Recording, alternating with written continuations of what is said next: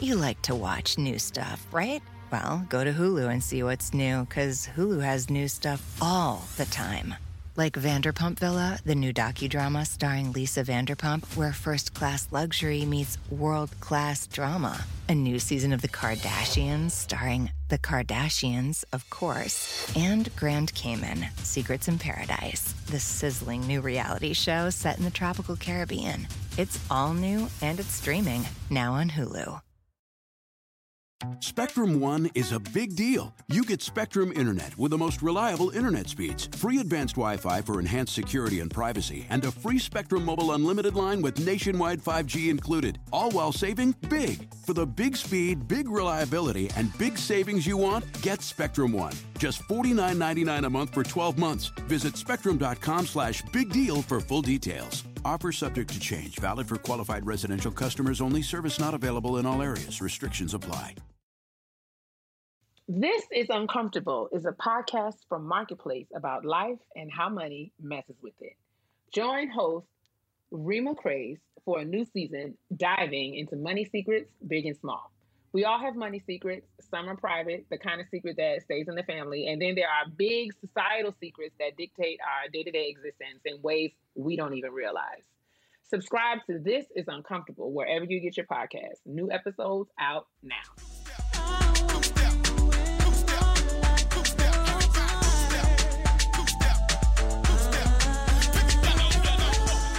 Baby hair with a woman's eyes. I can feel you watching in the night. All alone with me, and I, we're waiting for the sunlight. When I feel cold, you warm me. And when I feel I can't go on, you come and hold me. It's you and me forever. Sarah, smile. Oh, won't you smile a while for me, Sarah? Or is uh, wait, did you ever see the episode of Boondocks where Tom was singing this and he was like, "Won't you smile a while for me, Sarah?" Oh no, it was Usher. he was like, Sarah. Oh, God. no, I have not seen that I- foolishness. it was the Tom's wife, Sarah Dubois. what a disaster. Why is Dubois always a bougie, uh, light skinned nigga name? Ain't that Tiffany's name on Insecure? Is it? Uh huh. Amanda Seales. I, just think their last name is Dubois. Back in the day, niggas' last name used to be Du Bois. Du Bois, right? All of a sudden, I'm telling Du you, it's like I know a family. Their names was Richards for the longest, and then all of a sudden one day these niggas told me it was Richard, and I said, "What? Since when? Since when?" Well, we looked up our heritage. No, it's been Richards. Leave it, Richards. Lord have mercy. I love fancy niggas. Praise the Lord, niggas. Praise the Lord, niggas. Welcome back to Getting Grown, where Jade and I discuss the worst hood we've ever endeavored to mm-hmm. live in, honey. Adulthood, zero stars. Wouldn't recommend. All right, a Yelp review because you know y'all stay negative on there. Oh, just terrible. But we are grateful. We are safe and we have what we need and we're figuring it out together. Isn't that wonderful? How you doing, is. sis? I'm good. I'm tired. You can hear it in my voice. Um, you know, I was Yes, you gone. been being you was being you was being lifestyles with a rich and famous this weekend, girl. you know, I was just doing a little something. I went to the, where, went to the? Insecure, the Okay. Insecure Festival. Insecure Fest. Okay. I saw somebody ask on Crystal's Instagram, they were like, were vaccines required? vaccines were not only required, but also on site COVID tests. So, Period. yeah, it was not, it, um, it was not a game. Oh, yeah. And also, your girl, if you noticed, never had people around her because we was in the back on the side of the stage, not in the crowd. You very well should have. But it been. was a good time. Shout out to Issa for creating Oh, a phenomenal, phenomenal piece of history. You know, I was looking at some um, articles earlier, and I didn't even realize that this is the first black creator, the first black showrunner, and a, f- a Wow. first time black creator, a first time showrunner, and a first time director to be able to get a project like this at this magnitude. Wow. You know, between Melina and Issa and Prin- Princeton. Prentice. Prentice, excuse me. So sorry. Uh, so sorry. It's not like he know who I am. It's okay. It's okay. You don't have to apologize to me, honey. You sorry? Prentice. Uh, but you know, I just thought that was really dope, and Princess you know, to Penny. Princess Penny. Thank you so much. He'll be hosting the wine downs. You know, he's got the little the little uh, curly Q going on here. Um, that's not shade. He got curly hair. It's very good. It's lovely. We love to see it. it's dark and lovely, honey. It is but nah, it's lovely. dope. And um, you know, we could talk about the show. Did you watch it? Of course. Um, but I don't think we necessarily need to do that because there's an entire official recap Official. podcast. You know, call just a little show called Insecuritea. You know For what I'm saying? That was hired by HBO and Issa Rae herself, handpicked by Issa Rae herself. You know what I'm saying? Because I know a lot of you niggas be out here and you be like, my recap wow, is wow. better, and that's fine. It very well might be, but it's not the official recap. I did not know that the girls Yeah. was giving. you know, some of the girls be giving. They be giving my. Well, you need to listen to my recap. I mean, we can listen to your recap, sister and brother and sister. But I just want you to know that there's an official one over here that is like, you know, it's doing well. So you know, you might want to check that out. Uh. So yes, it was a good time. We had a, a good time was had by all, and I'm grateful, you know, to have been in attendance. Um, especially, especially to hear Jazmine Sullivan herself Oh, for sure. Shit on all these hoes vocally. Okay. you know, Jazmine it live is just okay. They're singing her praises too here in Brooklyn. They're singing Jazmine's praises, but Jazmine Mm-hmm. is just a treat to see live, and I hadn't seen her in so many years live. So to be able to, that was that was my honest favorite part. And DJ Artistic, um, DJ out in LA, he killed it. That young man really knew what he was doing on those ones and twos. Do you hear me? Okay. Had me get my life. My legs are sore, honey. They are I mean, sore right now. So you know, anytime you get me up out. dancing, work. See, you gotta work it out. Jay gotta work it out. me, baby. No, don't ask for much. Hula hoop. Yes. Yes, around. Hi. Yes, Beyonce. But yes, how are you, sis? How are you doing? I am yeah holding on, child. I'm doing Holding right. on. Sorry. That's it. I don't have. I don't. You know, I'm doing well. One thing at a time. One day at a time. Take it easy. A boom boom cheesy. That's it.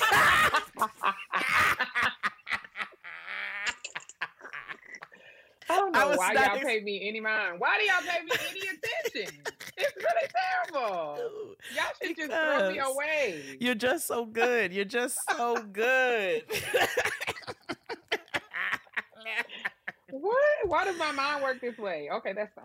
But yeah, yeah, I say for no me, say, you know what I realized about myself? All I do is cackle. I ca- I like a hyena. I think that's good though. We I didn't even that. realize. I was like, you're just a cackling ass it. witchy heifer, aren't you? Nothing wrong with it. Okay, we deserve to laugh. We've been through a lot, and You it's right. time. You say it again. Say it again. Um, we deserve. We deserve. We deserve to be Be loved. loved. We yes. deserve. Where's she Mama at? D. Who knows, child? Don't talk Where's her up. Let's, No, I want um, to. okay, let's get to the trash. let's get to the trash. Child, I'm sure. Let's get to the trash. Plenty of it, okay? Plenty of trash. A clean up woman. It's time for the trash. Yes, Noah. What's up? Okay, I love you. Bye. Thank you. she said, happy recording. I am so sorry. It is now officially time for the trash. That's all right. Let's get on into it. Let's get in.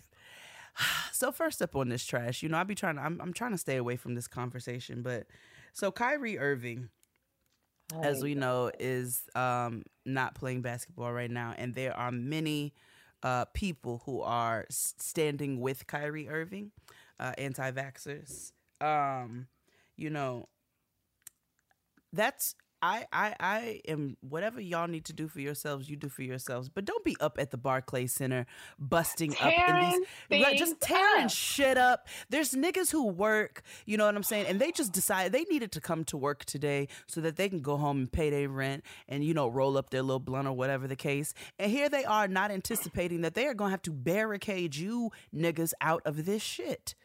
I and mean, let me feel tell you how something. you feel about feel how you need to feel about things, okay? But there's no no need and no reason for y'all to be tearing things up down It's to not. the bar club. especially behind a nigga who said the earth was flat. I mean, listen again. Do what you need to hmm. do for you. You you do what you need to do personally. I am not here to tell nobody what to do. I know how I'm going to move in this world. But you but I'm not standing behind no nigga who tried to tell me that the earth was flat. I'm not doing that. I'm just not. And I'm not I getting ready to be down to the. Barclays tearing shit up. And, And it's mostly black people working there trying to keep y'all out, just trying to battle you niggas. Go on the internet like everybody else and cry. Up there tearing shit up in the middle of Brooklyn. I'm so glad I wasn't here. I know you was causing all kinds. They had to barricade shit. I know they was causing all kinds of traffic and whatnot. Just getting on people's nerves. Speaking of atrocious human beings, Mm, Lil Boosie needs his ass whooped. man, what a. Um, and I'm not going to go into the hate rhetoric that he um, spewed. Um, mean, I'm not getting ready to go. We've heard it all before, and we're going to continue to hear it because this this this young man has demons that he needs to uh, he needs to go address. Um, he do need his ass beat. He he needs his ass beat profusely. But I do want to shout out Lil Nas X for continuing to just be who he is and not allow this bullying to make him back down from who he is. He he asked the man, "Do you want to do a collaboration?" I'm sorry. you want to do a collaboration, which pissed him off even further. But I'm like, you know what, young man, this is the kind of this is the kind of energy I can get behind. This is the type of time I'm on. This is the type of troll time I'm on. Let this nigga's head combust on the internet. I hope it blows up in little bitty pieces, and we have little fragments of Boosie brain all over the place because he just he needs to be quiet. He just needs to sit down somewhere, put a muzzle on him. Mike mm. Tyson, where are you? Because you started this conversation. Come back and finish it.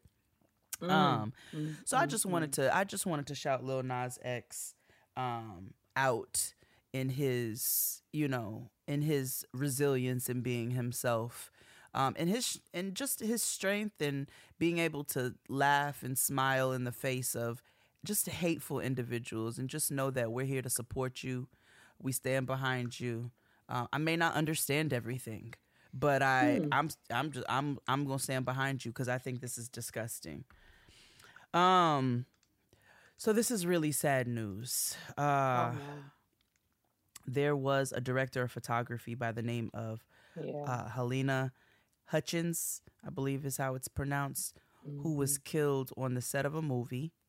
Um, this is a it's a it's a I actually saw this story, stumbled on this story this weekend. It was a really really sad story. So you know it's a western, um, and there's guns that are prop guns that are being used, but apparently they weren't prop guns; they were real guns. Um, and from what I've been reading, there is so much protocol that's supposed to go into using um, these on set. You know, you have to make sure there's no fragments inside. You have to make sure there's no actual real, but you have to make sure there's no blanks inside. Um, and I don't know what went wrong here, but I know something did. I saw some messages from producers who were giving warnings on set and talking about things being rushed.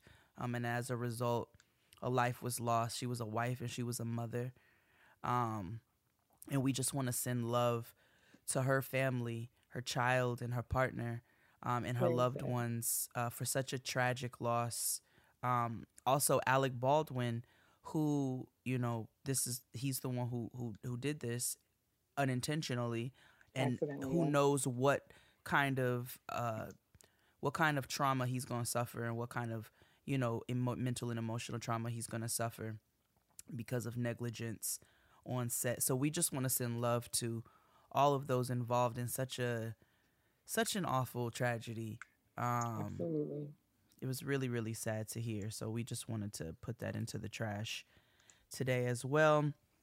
Tell me how you feel about this. I actually just put this in here because I want to know how you felt about it given the circumstances of the human being involved.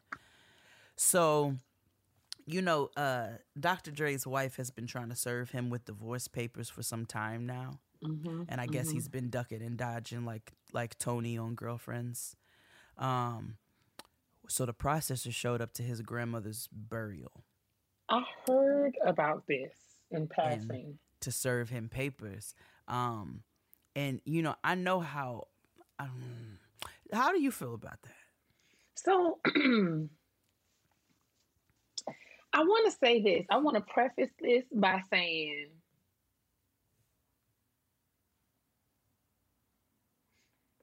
I try to keep my mouth off of, of off of people in terms of saying what I would do if I was in a situation because I don't know anything about this. I don't know anything about Dr. Dre's marriage. I don't know anything about, you know, the wife or anything. I don't know anything about any of these people. I feel like, you know, we've heard the stories and the rumors about um, Dr. Dre and, and other women that he's been in relationship with. Mm-hmm. And, you know, we could speculate any any number of things. I will say that for me, to serve divorce papers like that, is this is it is this an indication of how badly this person wants to be out of this marriage? Well, yeah. So that's what I. So I said, well, how awful? Because what I asked myself, how awful does a person have to be This is for what I'm someone to want to be like serve him at his grandmother's funeral? I- I IDGAF. how how bad of a situation must this be for someone to go through to this extent to to serve divorce Mhm. papers um and i wonder what you know i guess the flip side of that is how hard it must be to be burying your grandmother and to experience something like this and again this is me having no knowledge Mhm. and really no judgment. I mean, you know, people do what they do, and I don't listen. Like I said, I try to keep my mouth off of what I would do if I was in situations because I don't know nothing about this situation. It when I read it, I was just like, "Dang, this is extreme." How I thought it was extreme, but I, I also was like, you know, you know how people have problematic thinking where they're like, you know, when somebody's in a in a, an abusive relationship and they ask dumb questions like, well, what did you do to piss them off? Well, that was mm. me in this situation just because of his god awful reputation. well, I couldn't even mean. go to I human I'm empathy saying- initially. Yeah. Well, yeah, I, I guess that's what I'm saying. Like, how bad of a situation does this have to be in order for this to be played out like this? right. um and and you know bad on on either part like i just feel like this got to be a real bad bad bad situation in order for it to to get to this extent Yeah. um and that is what is really sad to me that is what it's like well damn to me it's like well damn but Mhm. you know it's it is it is unfortunate um because divorce is not just i mean just like a marriage is not you know it is between you know the the two parties involved but like you know ma- families are connected and so you know it, it does make me think about all of the people that are involved and connected whether it be kids family members all the people that are in, involved in this Mhm. dissolution of relationship um you know it just makes me my heart goes out my heart goes out to them because this is this got to be a bad situation all the way around for everybody Yeah, I think so. I think it's pretty bad all around. Um, you know, but I, I, I just, I don't feel bad for him. That's just my honest. I don't feel bad for him. I feel bad for everybody else. I don't. I feel bad for his grandmother. I feel bad. You know, she's being laid to rest, and like it's like now what now? And then I feel bad for the rest of the family who had to deal with it.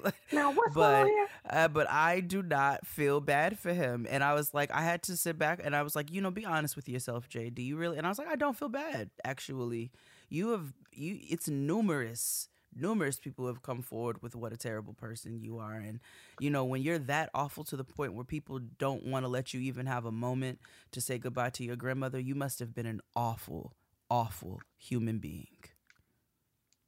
It's just my honest uh, opinion. Sorry. Um, No, no need to apologize. did we we it, we spoke about insecure briefly, but I did want to. so Amanda Seales Oh is on a campaign to let you niggas know she is not an AKA. Is she okay? So the thing is, and this is what I will say about this, and I'm not gonna say nothing else.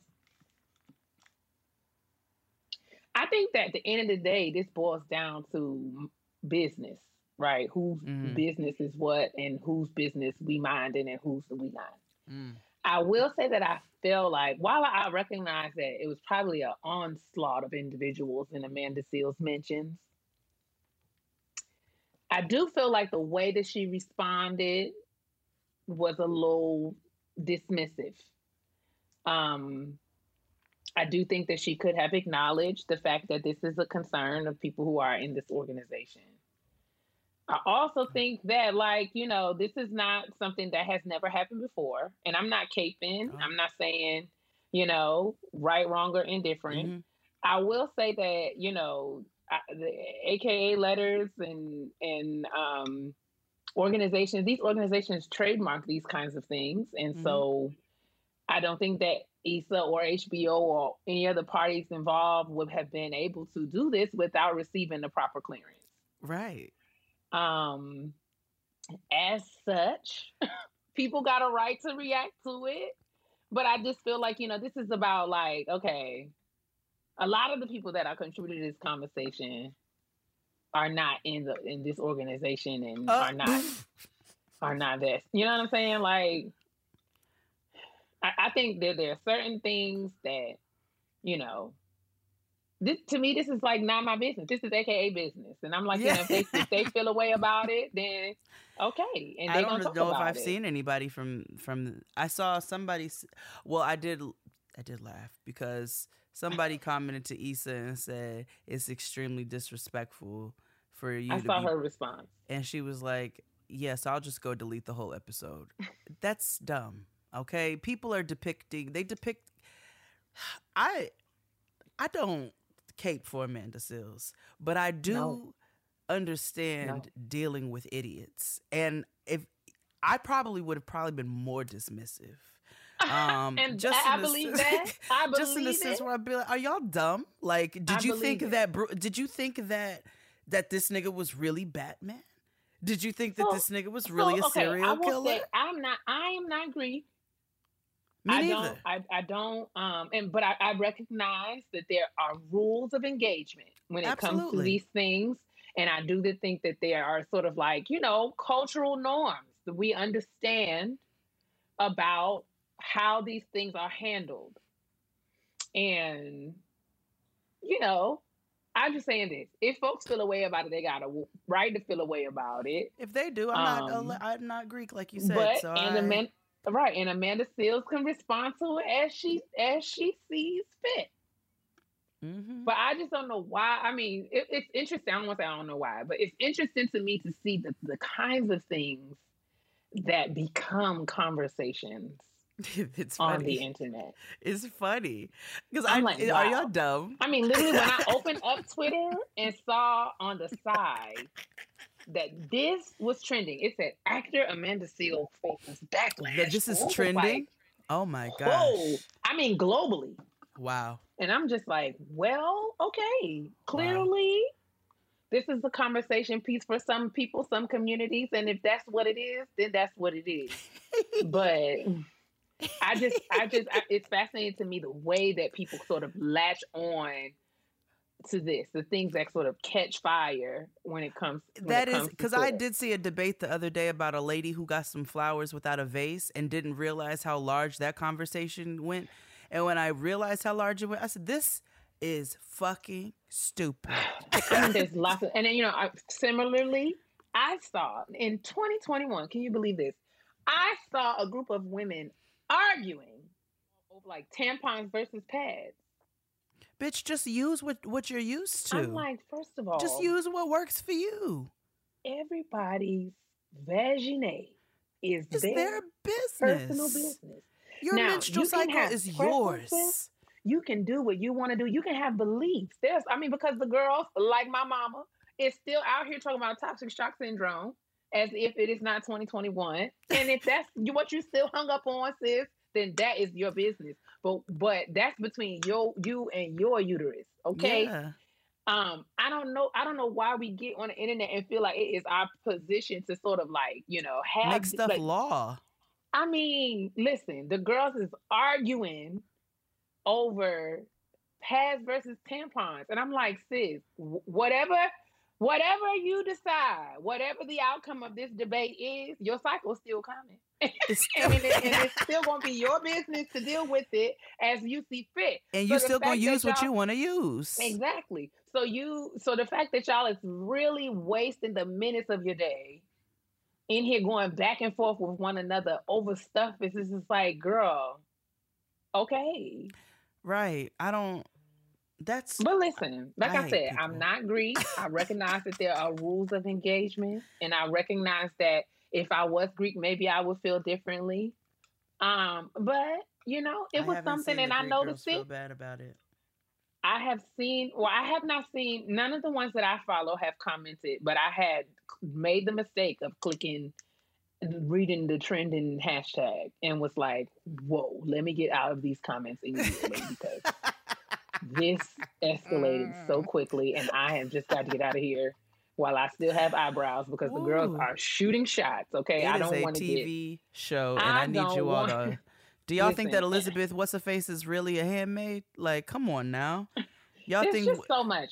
So the thing is, oh, so, went you from know, jail in to handmaid? in Drumline, and um, not Crooklyn, higher learning, School Daze. You Mhm. know, what's Mhm. typical is that when we're talking about sororities and fraternities in the fictional, they usually make up a sorority or fraternity as opposed Mhm. to sort of making the character a member of an actual existing organization. And so I think that that is the debate here. People feel like um, um, Amanda has no right to wear these letters or this paraphernalia. she didn't create the I- character, and it's And, not. I, and she didn't. And I honestly would like the record to reflect that Amanda is not the like this. This is not the first episode where we've seen AKA paraphernalia. Molly No. has worn AKA paraphernalia before. Mhm. Um, I really feel like, and I don't know if I'm by myself here. I feel like the issue is they don't want Amanda to wear it. But okay, that might be what it is. But that's also you have no control over that, and to have debates on the internet about a character and about an actress who took a role as a character is dumb. I, I, I, I listen. I, we don't you have know, to talk about this. if we want to talk about Zoe Saldana as Nina Simone, I think that is a an, an important conversation. Sisters that was blackface. that was way fucking stupid. But this this is this is just dumb. it's just it's a lot. dumb. It's, it's just a lot to to take it. like you said, there's so many other things going on. many many Um, other things in the world that we can be investing our energy and time. And i'm not saying that to be dismissive because i mean y'all might be mad about it too but i'm just saying it was interesting to me to see the veracity with which you niggas was typing about just- this here.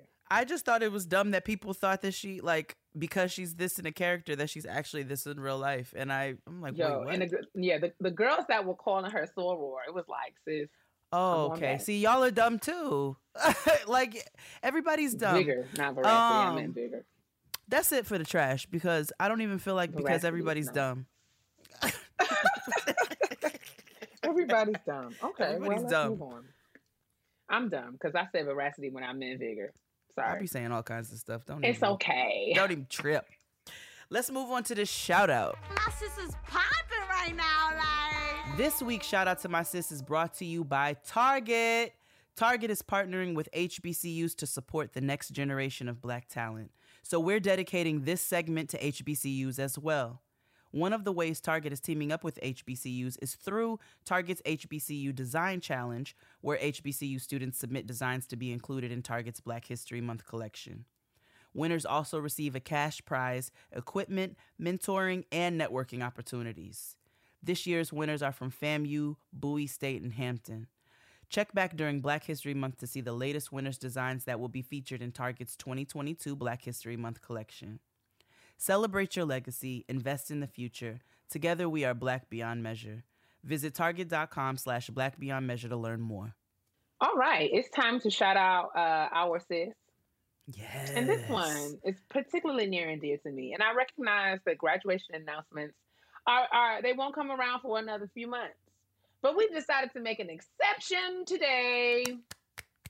Even though the graduation isn't happening yet, I just saw it on the Twitter and I was excited. Today, October 25th, Meg Thee Stallion took her graduation photos. Why? Did. Because she is graduating with her degree in healthcare administration Mm-hmm. from the Texas Southern University Mm-hmm. in the Maroon. spring of 2022. That's right. And we just couldn't be more pleased. Okay. We love it that Meg is getting this degree from this HBCU. She fully plans to go on and open a healthcare facility and put her degrees to work to use. Yes. And we just love to see the duality, right? This is what we're Mhm. all about here. Um, living, you know, operating in certain in certain ways, doing certain kinds of work doesn't preclude you from being successful in other areas. That's so it. Ooh. Say it Meg. Meg can absolutely be a number one charting true live Mhm. rock star and Mhm. also run, um, develop, run uh, a, a successful healthcare facility to serve uh, individuals in her community. And what we do is love to see it. So our Absolutely. shout out is for potential for current HBCU student and future HBCU alum Megan Thee Stallion, honey, getting this Okay. degree. What was the song that you said Southern. earlier they made up? Yes, somebody, and I have. I'm going to go back here so that I can say the say the names correctly. Okay. Now, our friend to the show, Dr. Fee, Felicia was the one who. Felicia. Yes, Felicia reposted it, and I posted uh, Felicia's repost and said Meg been typing fast, right? And I love to see it. And I want to shout out at 1D9S. Okay, girl, because is this a word? at 1D9S1T3. Yeah, I don't. That's I don't the know. screen name. That doesn't spell anything, Okay. I don't think, Okay. because I'm looking at it and I don't see letters where these numbers are. But One. y'all know how y'all are. Y'all are creative with these screen names. So Mhm. again, at 1D9S1T3, her screen name is Trina Snow with the bad knees. she said, she said, hands on my keys, typing fast on my smart shit. I love it. we just love the creativity. And Shout yes, out to you, Trina. shout out to you, Trina Snow with the bad knees. We appreciate you. And shout out to Meg Thee Stallion and all the HBCU students, all the students at Texas Yes. Southern, and the class of 2022. We see y'all girls and boys. we We listen. We're gonna get to you all. We're gonna get to you all just just now. Just now, we're gonna get to you. So just wait for it. Come what May is when we start graduation announcement season. Hopefully, we'll be able to plan something really fun Oh, in you know what? I think 2022. she's a Delta. I think because you know it's 1913. Yes, it's DST. It's Okay. 1913 DST. See, okay, this she's a Delta. Thank you. Yes, okay. she's a Delta. So okay. shout out to you. Yes. Yes, shout Trina out to the you. Delta. Trina the Delta, Trina Snow with the bad knees, the Delta. Uh, also, a, a wonderful fan and supporter of Megan Thee Stallion, who is our shout out for this week. We love you, Meg, Yes, girl. we love to see We love it. you. Love Graduating to from an. HBCU at that, I love to see it. Well, okay. We have a very, uh, very wonderful kitchen table talk with a very special guest we want to get into. Very so I think we should head that direction. Ole, do it. If you haven't tried the McDonald's crispy chicken sandwich yet, you are missing out. This crispy, juicy, tender sandwich is simply iconic and comes in three different variations that are so delicious, you'll have trouble choosing a favorite. There's the crispy chicken sandwich, which comes on a buttered potato bun with crinkle cut pickles. Then the spicy crispy chicken sandwich, my type of time, on a buttered mm-hmm. potato bun with crinkle cut pickles and a spicy pepper sauce. And last but not least, the deluxe crispy chicken sandwich, which comes on a buttered potato bun with fresh cut lettuce, tomatoes, and mayo. Customers everywhere are loving the crispy chicken sandwich. And one said, if they don't offer you their leftover bites, are they even your husband? I don't want his leftover bites. I want the whole sandwich. And I told you all what my favorite combination is. It's that spicy, crispy chicken sandwich, but then I like to add the lettuce and tomato from the deluxe. And let me tell you something a meal, okay? A lunch. Ba da ba ba ba. I'm loving it. Order ahead on the McDonald's app today. We're all looking for the same things in life, beloveds. Honey, history books that actually report the truth, a new Rihanna album because she's playing in our faces as much as we love her, and skincare products that offer clinically proven hydration and leave your skin with a healthy, non greasy, youthful, glowing finish. I certainly can't help you with the first two. But Neutrogena, a dermatologist recommended brand, has the skincare goals covered with their Hydro Boost facial care line. Honey, the line's Hydro Boost gel cream and the Night Press serum are both clinically proven to strengthen the skin's moisture barrier and lock in hydration for 48 hours. You'll get intense hydration thanks to both products' hyaluronic acid, which has an ability to bind to water and literally hold it within the skin surface. Neutrogena's Hydro Boost Gel Cream, baby, is gel and a cream in one. It's made with glycerin that penetrates the skin nine surface layers deep for longer lasting hydration. And Neutrogena's Night Press Serum will revitalize your skin overnight, letting you wake up to skin that's three times more hydrated. Made with purified hyaluronic acid and supercharged antioxidants, it's a pillow proof formula that won't ruin your good sheets and blanket, honey, because it melts into your skin instantly. Both the gel cream and the night press serum are oil free, dye free, and non comedogenic. So, you know, around here on Getting Grown, we don't play with ash, honey. We keep ourselves moisturized on the inside and the outside because our blacks will absolutely crack if it's dry. What I love about the Neutrogena gel cream and the night press serum is that both of them leave my skin so juicy and plump and moist, honey. I'm telling you, I put it on at night, wake up in the morning, it's as if I just put it on. And and I mean, my skin is so good. Like I could literally walk out the door. But I mean, you gotta wipe, wa- wash your face to get in the morning. But listen, you know what I'm saying. It's good stuff. You won't be sorry. The Neutrogena Hydro Boost line, it can be purchased at every major retailer. And you can start your hydration journey today at Neutrogena.com slash Hydro Boost. That's N-E-U-T-R-O-G-E-N-A dot com slash Hydro Boost.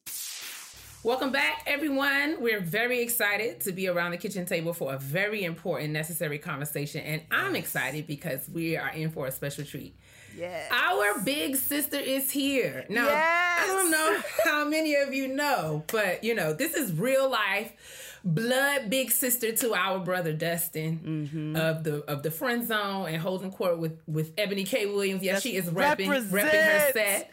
And um our our real life blood big sister to Dustin is here. Everyone welcome Daria to the kitchen table. Hey Daria. Hi, everybody. Now- hi, everybody. Just an FYI, she is Dustin's blood big sister, but Daria has been our figurative big, big sister for well over a decade Ten, now. 10 years, Yeah. well over 10 Um, years at this point. you know, we love you like fam. Daria's spent holidays at my house. We've all spent holidays together. Like, Yes, we have. This is family. So this is going to be a very family feel.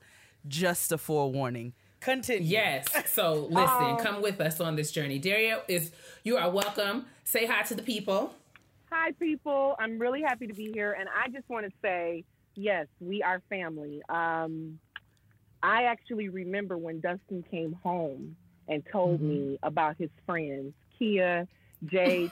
Jay, he said you walked in the apartment and was like, I smell baloney. Oh, I don't even remember that. Yes. Like, Daria, this girl is hilarious. Keia, Keia, you know, we won't go too deep, but you know about that toast. Uh, yes, Lord. the, the toast. so there are um, euphemisms and just secret jokes that Yes, I'm insiders. fully aware of. and that's how far back we go. And you're right, Jade. It's been like ten years. That's crazy. It has. It has. Oh my gosh. Yeah. Well, I'm We happy to be wanted- here. I love you both. You're my sisters. I love you. For you. sure. You're our sister. We wanted to have uh, Daria come on because, you know, as many of, of you all know, as we all know, uh, October is Black uh, Breast Cancer Awareness Month. And our big sister, Daria, is a superhero. She is a breast cancer survivor. And we are so grateful, um, you know, for all of the ways that she, you know, fought and and did her best um, and really just you know was just an inspiration in sort of navigating that very difficult period with such grace. And to just uh, we wanted to to to have you on sis to talk about your journey. Um, i don't know i mean you know breast cancer is something that we all have have some level of familiarity with because of its just sheer commonality but you know not many of us especially those of us who are in our 20s and 30s you know sometimes we can think that this is something that's afar off. That's something Yeah. that we don't we have plenty of time to to worry about so to speak. But you know this is something that happened to you relatively earlier in your life and wanted to just just share your journey. So walk us through uh you know tell us tell us tell us the story. How did this how did this happen? Yeah, well, um, yes, this is this is true. And even though for the most part, I too thought when I was in my 20s and 30s that that was not really something that I had to think about. Um, so this is an excellent conversation, and I think I've got some information and just some experiences that I think will be really beneficial for you both as well as your audience. Absolutely. So, um, I was diagnosed at the age of 47 three years ago. I'm 50. Yes, I'm 50. Mm. Everybody. honey. yes, that, I that's mean, why this I say it twice because be like, I know it's unbelievable, but look at me. and this though. is why we tell y'all to drink your water and mind your Mind your business. Drink your 'cause that's water what and Daria mind your business. And, and Absolutely. be nice to Moisturize people. your skin. Yes. Moisturize and be nice to people. And I think that, and and like I said, I got aunties, like real life aunties on the side watching me do this. If you saw Mhm. them, you would go, unbelievable. So Right. any Patreon will see them. Patreon will see them. We're gonna we want them to just give us a little shout out later. But Mhm. um, I was 47 and living in New York, and you guys know my life. You know what we were Right. doing in New York. Everybody Mhm. was, you know, building and, and, and living their lives and achieving their goals. And Mm-hmm. I found my lump on my own through self breast exams. So I'm going to Mhm. get into that a little bit. But I Mhm. felt it. I knew it was something that I hadn't felt before. And I walked around for about a week thinking about Mhm. this. And then I went to the Mhm. doctor. My niece said to me, um, I, I finally shared with her, I said, I'm a little nervous. I felt something. And she was like, Daria, you have to go. So I went to the doctor, um, and they sent me to a breast clinic in New York City. And I got all of my testing and everything done there. And I got, I, I found the lump, I want to say this, in October of 2018 Mhm. and that was breast cancer awareness month interestingly enough. And i found it and a week after thanksgiving my diagnosis was confirmed. I Mm. was what they call stage two triple negative breast cancer. Now what Yes, i didn't know before, yes, i am. I what i didn't know before my experience with breast cancer is that there were different types. I just you get Mhm. breast cancer you get breast cancer. I was ignorant about it Mhm. um, like like most people who Right. unless you have some experience with it and so this is important for all of us in your audience in particular and i have my little notes uh, stage two or triple negative breast cancer is a specific kind of breast cancer and i'm not going to get too scientific here but it doesn't have any of the hormone receptors that are found in most breast cancers all right. Okay. and so, for instance, when you see different commercials about breast cancer and people at different stages, you'll hear things like HER2 uh, Mhm. positive and things like that. Mhm. I am what they call triple negative. And so, the example that I used when I was speaking to some people on Saturday was, and I found this on the CDC's website, so shout out to the CDC. Think Mhm. of cancer cells as a house, and the Mhm. front door of that house. So the cancer cells are a house. The front doors to that house may have three different kinds of locks. Those Mm-hmm. locks would be the receptors, and Got those three re- those three receptors are the female hormone estrogen, the female hormone progesterone, and the protein HER2.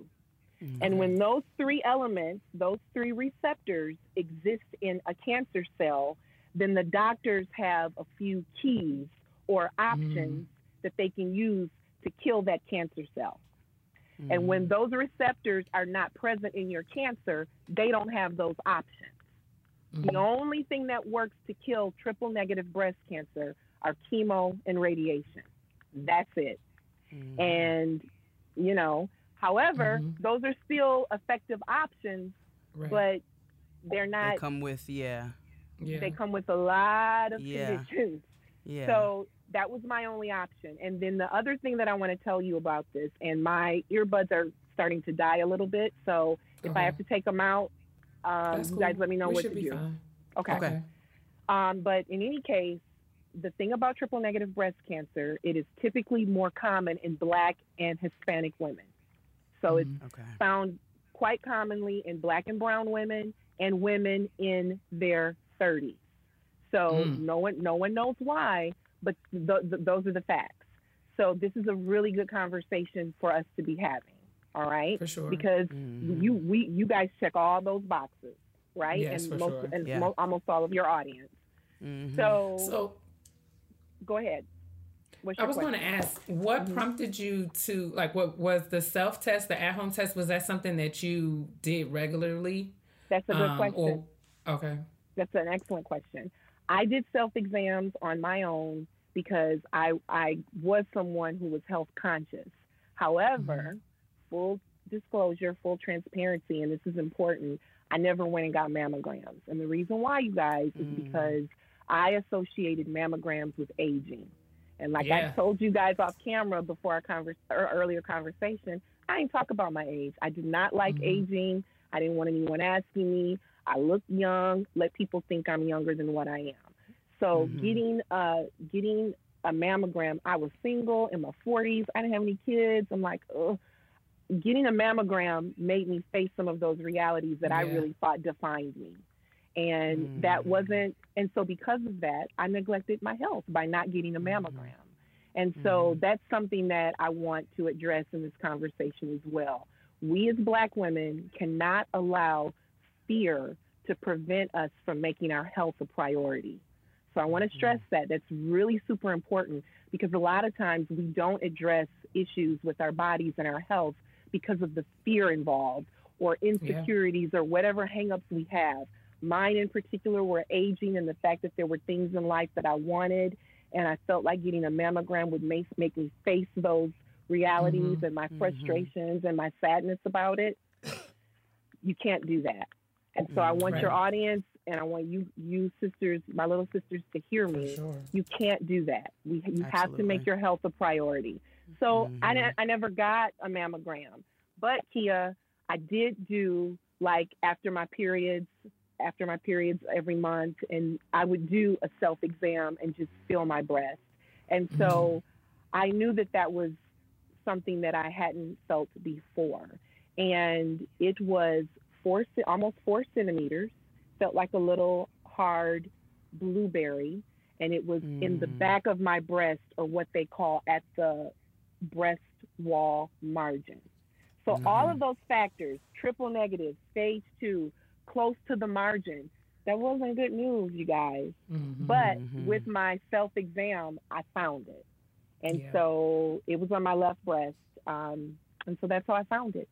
And so once we discovered that's what it was, I had to make mm-hmm. some decisions really quick. Your, your, your brother, Dustin, he didn't want me to go back to Michigan.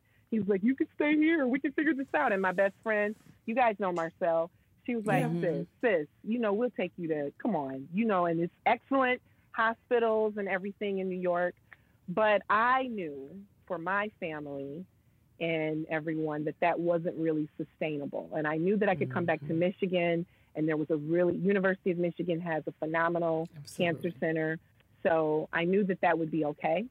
So that's what I decided to do relocate and come back to my hometown.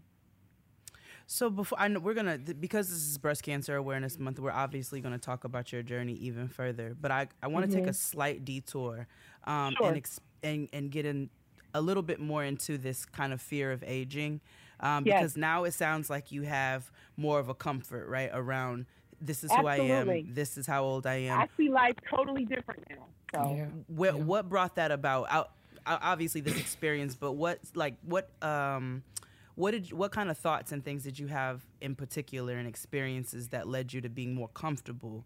Because that is a common thing. We hear it all the time, right? I saw that gray hair the other day, and I mean that little chin hair, and I was pissed. I was pissed. Do you hear me? hair, no. I had a chin hair. No, I had a chin hair. Period. I never had one, Oh, you and I got. I never had one. There's I a know. welcome, girl. Never You've had never one. So chin Jade. Mm, never had a no. chin that was my first one. So that Join that's, us. that's a really good question. That's an excellent question. Um, when you are faced with your mortality, mm-hmm. your priorities change. Mm-hmm. And I wanted to live. There's a, I had a whole life to live, and I am someone. You guys know me. I'm I'm a positive person. I lean into the positive. I'm very intentional about that. Mhm. So from Very the very so. beginning, from the moment that I got my diagnosis, I remember when I got it in New York and they told me, and Dustin was with me, and he he was just I could see it, but I'm like, we're gonna we, we're gonna do this, whatever it is, we're gonna figure it out.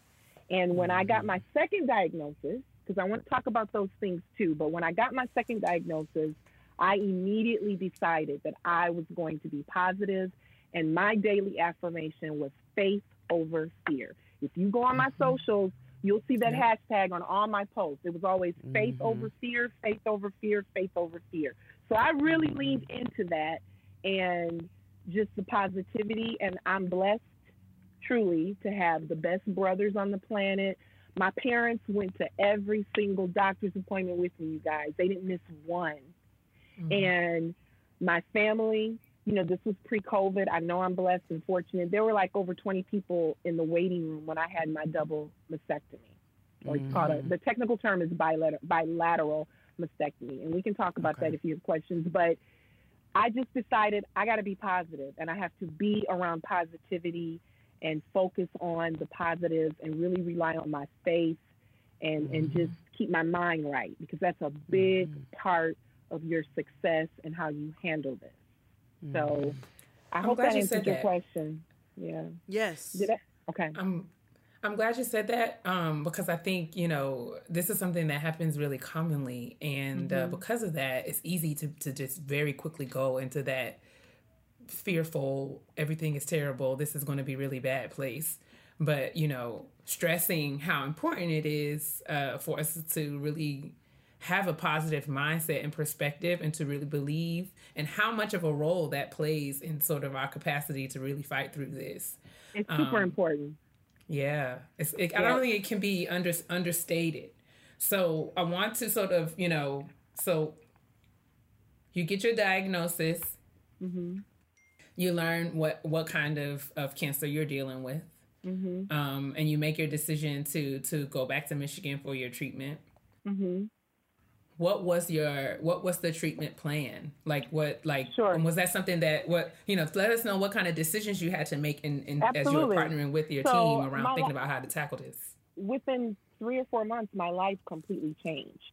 So I had to pack up my life. I put uh, all my things in storage. You know, I, I love my apartment in New York. It was so cute. Mm-hmm. um, but I had to, I had to, I had to make some some real life decisions. My parents were like, "We'll come to New York," but like I said, I knew that wasn't sustainable for them and my mm-hmm. family, and I didn't want mm-hmm. that for my family. Mm-hmm. And I knew I could get top notch quality care. For So I started doing a little bit of research, and one of the doctors that is in New York, she's at New York Presbyterian, and I cannot remember that doctor's name. I think it's Lisa Newman. She's a black woman, and she used to be at University of Michigan Hospital, and she was also at Henry Ford Hospital. And then she took her research back to, I think she's at New York Presbyterian now. But mm-hmm. she focused her research on triple negative cancer and why it affects black women and women of color disproportionately. And I think she's even partnered with some hospitals in Kenya. If you look that up, I'll, mm-hmm. I'll send you the information if you want to put it on your website or whatever. I'll send you a bunch of stuff that you can Absolutely. We'll put it in the description box. put it in the description Yeah. box. But I started researching her and I, I researched everything and I knew that I could get really good care. And plus, my cousin is a doctor and she was like, Daria, you can come to University of Michigan and you can do this. And so I made that choice. And then it, and I got my second opinion. I got my first opinion in New York. I got my second opinion in Michigan. And then we decided on a treatment plan. And that treatment plan for me, like I said, it was chemo and radiation. There is a doctor. Her name is Lisa Newman Mm-hmm. and she is a breast oncologist and she had done some of her work in Michigan at Henry Ford and the University of Michigan. And so she's at I believe she's at New York Presbyterian now. Okay. And I read about her. I started reading about triple negative breast cancer. Um, I knew with my second opinion, which was at the University of Michigan, that my options were only chemotherapy and radiation. And so once we knew that was the case, I decided to go ahead and follow what the doctor said. And I did a bilat- bilateral or double mastectomy, which means I had both Right. of my breasts removed. Although the tumor was only on my left side, Mm-hmm. I decided to do a complete double mastectomy because I felt like let's take them off and do reconstruction. I felt that that gave me a level of comfort. The doctors told me, listen, it doesn't necessarily change the odds of a recurrence, but Mm-hmm. just a personal preference. For me, I felt that it gave me a little bit more comfort and peace of mind. And since I was having a complete, you know, that's a very invasive and it changes your body, you guys. So since I was doing it, I decided to do the whole bilateral mastectomy. So that was the plan. Heal from that, then start chemotherapy, then start radiation. That was the plan. Now there were some hiccups along the way. We can get into that, but that was the plan. I think it's interesting. Um, I'm glad you brought that up that you opted for a double mastectomy. Um, I have a really close friend who was also diagnosed with br- breast cancer in 2019. And she was only 37 or 38 at the time. Um, she too was told she did not have to opt for a bilateral um, mastectomy, but she did. She opted for it. She said just because she didn't want any, she wanted to kill any chances Yep. Of anything coming back. Um, Yep. But you opted for reconstruction, um, which she did not. And so I'm, I want to hear a little bit more about that. Sure. So reconstruction is different for different people, right? I'm going to talk about my experience. Um, I knew, I felt like I was 47. I felt that was young. I wanted to have some breasts. Mm-hmm. So, what I thought that I was going to do was I thought, okay, you know, I'm a little, I got enough curves so I can take some fat from my belly, give me a nice little mm-hmm. tummy tuck and mm-hmm. put it up here. And, you know, I was never a busty girl, right? I had mm-hmm. disc breasts. I want to talk about that, but we'll get to that. But I was never a busty girl. And my plastic surgeon, um, because what they do with that procedure is it's really invasive. They take fat from your stomach and they mm-hmm. transfer that and create the breast. But when my plastic surgeon met with me and he did the markup, he was like, if we do this, you won't have as much as much breast tissue as you have right now. So I was like, mm-hmm. really? Here I am thinking I got to get this flat stomach and I got all this fat, and you tell me I don't have enough fat to make some. Are you kidding me? So, so that wasn't an option for me. So what I did was I had a bilateral mastectomy, and I had some temporary what they call expanders put in. And what those Yes. do is they stretch the skin and they prepare your skin for implants. Mm-hmm. Okay. Mm-hmm. And so that's a whole process. And uh, it's not easy. And I want to make it very clear to anyone listening or watching it's not a boob job. Mm-hmm. Mm-hmm. Not a boob job. And that's one of the worst things I personally believe you can say to a breast cancer survivor and someone who has gone through that. Girl, you get a boob job. It's not a boob job. Mm-hmm. by any stretch of the imagination. I have video of my father helping me drain my drainage tubes. Okay, oh, it's Yeah. serious business. Um, yeah. So I got the expanders put in. Which I heard is uh, very painful. Yeah, it can be very, very painful. I was very mm-hmm. fortunate because, you know, black people, we grease up and we moisturize. You have good Because skin, my, our, my skin That's was right. good. elasticity, huh? Elastic. he was able to put the expanders on top of my chest wall muscles and not Okay. under the muscle. Mm-hmm. Okay. And for me, that was a he. Everybody was like, "That's a good thing. The mm-hmm. healing is better. It's less pain." Even though it was some serious pain, you guys. Um, that's what I did. So mm-hmm. I started that process, and a month after my surgery, I caught an infection. Wow. oh wow. And I just was looking at some of the drainage coming out on the left side, and I'm like, this doesn't look right. My parents, we were looking at it. Um, I took a picture of it, sent it to my my doctors, and they were like, you need to come in. And I remember the the PA, the physician's assistant, she said to me, I just want you to be prepared. He might send you to emergency, which means you might get admitted. And that is exactly what happened. And I stayed in the hospital for a whole week Wow. Wow. that infection. It was serious. So that was my second surgery. I had five surgeries mm-hmm. total. That was my second surgery, and I had to have that expander replaced mm-hmm. on the left mm-hmm. side. And so with that, you know, it's a toss up. Do I is my body rejecting these or am I going to give this another try?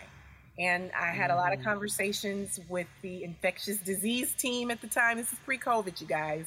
And with my plastic surgeon, and it was up to me. I was the type of patient, and I think this is important. I want to say this you must always be in charge of your health. I have an experience that I want to talk about and share with you guys after the fact, but you must always be in charge of your health. Doctors are experts, they the science, you listen, but you make the you make the call. You make Yeah. the decision. And when you are a patient and you come in there and you're intentional and you know what you want, the doctors and staff respond to you that way. If you come in mm-hmm. there and you're timid and uncertain and then they're going to take control and in the end it might not be something that you want. So do your research, know your knowledge, be intentional, know what you want. That's why I said you can't be fearful. You got to face it and it's it's a mm-hmm. struggle. It's hard, but mm-hmm. you have to be intentional. So I knew what I wanted. And so at the end of it all, I told my plastic surgeon, "Yes, let's we're going to take this out and we're going to replace it. You wash the area up, put another expander in, and let's see what happens. So that's what I did. That, of course, mm-hmm. delayed my schedule to begin chemotherapy. Okay. So, what my doctors had to do because the chemotherapy drugs that I took, you know, the chemotherapy kills every, it kills cancer, but it kills everything else. So, mm-hmm. my immune system was really bad. And because I'd had an infection, I was already, uh, you know, compromised. So that meant reversing the schedule of the chemotherapy drugs that I got. Typically, people start with certain drugs and then they go on to another one. So what I did was I started a drug that went for, um, I was supposed to do 16 rounds of this drug. You went every week and did 16 rounds. So that was 16 weeks, three months. Wait, Ooh. wait, no, was that, excuse me, four months, right? Yes, Four, four months. 12. 4 Mhm. months. Um, I did 15. My body, Mm. and I remember my family. I started having, I started feeling more weak, and I Mhm. fainted. I was talking to my Mm. dad in the kitchen, and we were sitting there talking, and I remembered feeling myself, and I fainted. And it's, I, I Mm. felt so bad. It scared my parents so bad. But I think my body had just said, okay, it's enough of this drug. So I did Mhm. 15 rounds. And then my oncologist, she was like, all right, I'll let, this is good. You can take a little bit of a break. Mhm. And then I took a little bit of a break, and then I started um, the last set of drugs that they administered at the same time. And you do, um, what is it, four rounds of that? Yeah, because I did, excuse me, I did, I was supposed to do 12 rounds of the first drug. I did 11. And then I had an additional four rounds of two more drugs that they do simultaneously. And I was able to do that. And I took a little bit of a break. My oncologist gave me a little bit of a break, and then I did Mhm. those four rounds, and that was it. That was that was a big deal. I made it through that. Yes, I lost every single hair on my body. I Mhm. lost two. I think I lost one or two nails. I can't even remember Mhm. fingernails. like whole nails, like whole nail. like It the just whole comes from the Back rooter to the tutor. Yeah. Back now, Right. But- and you see, and, and I got a little bun on, but my hair, I have a lot of hair, you guys. And it You was do. Oh, we know. we know. You do have a lot of and hair. so, but I'm not there yet. But I'm Mhm. close. Everybody, like everybody, is like, Daria, your hair. Oh my god! So it's. back. I'm really.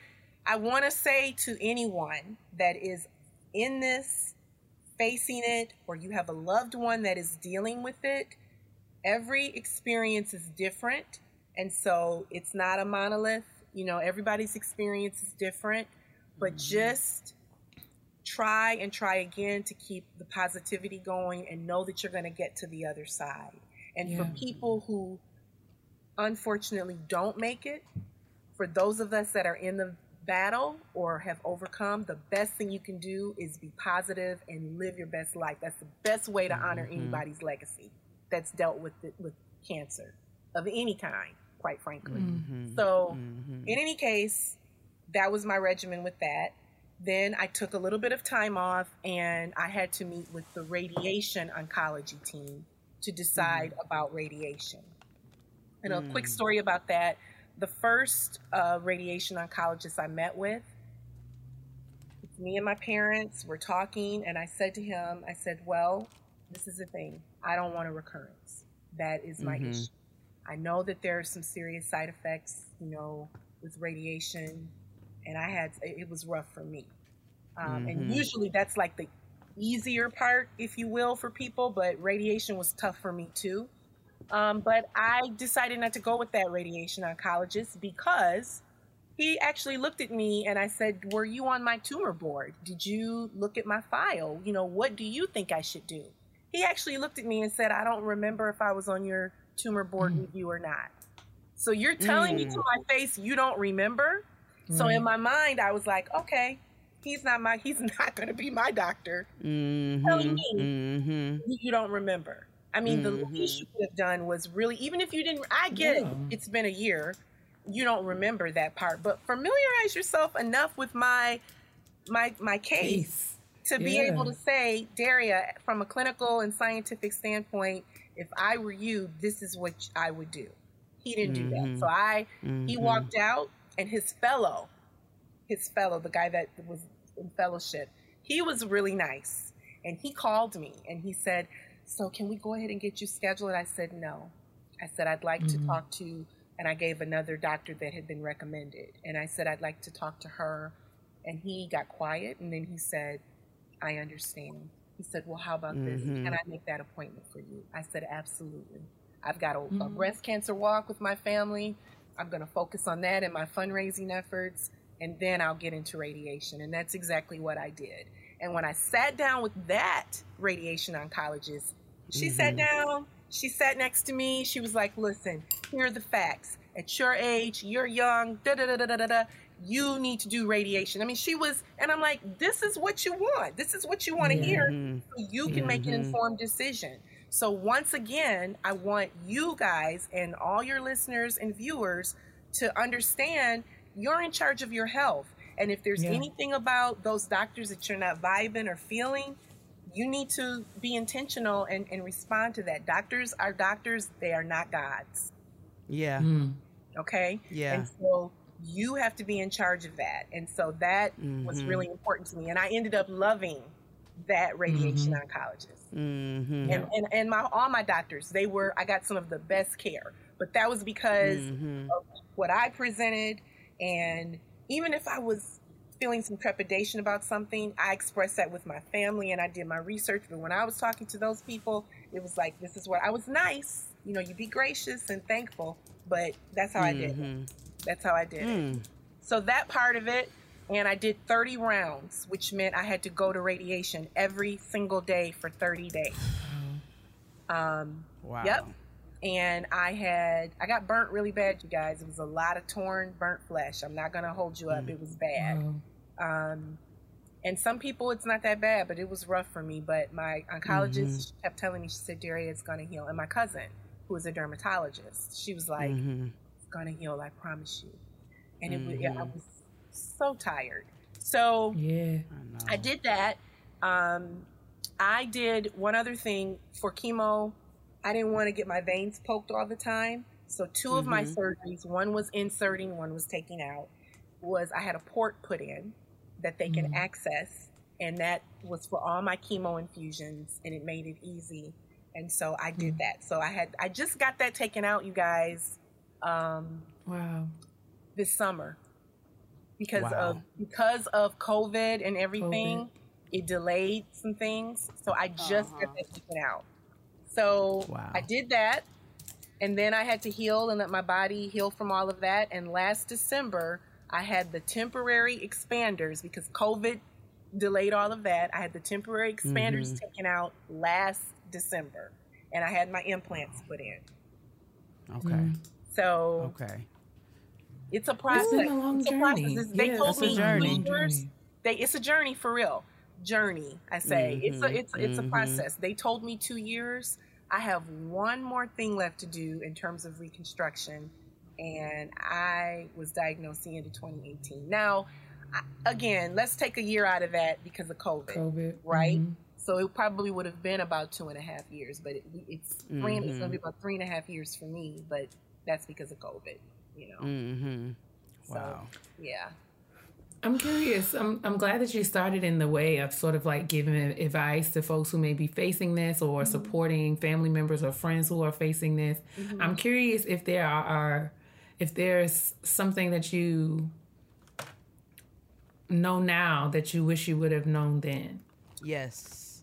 Um, I wish the only thing I can talk about is on a personal level because when it comes to my my treatment, I don't really have any regrets.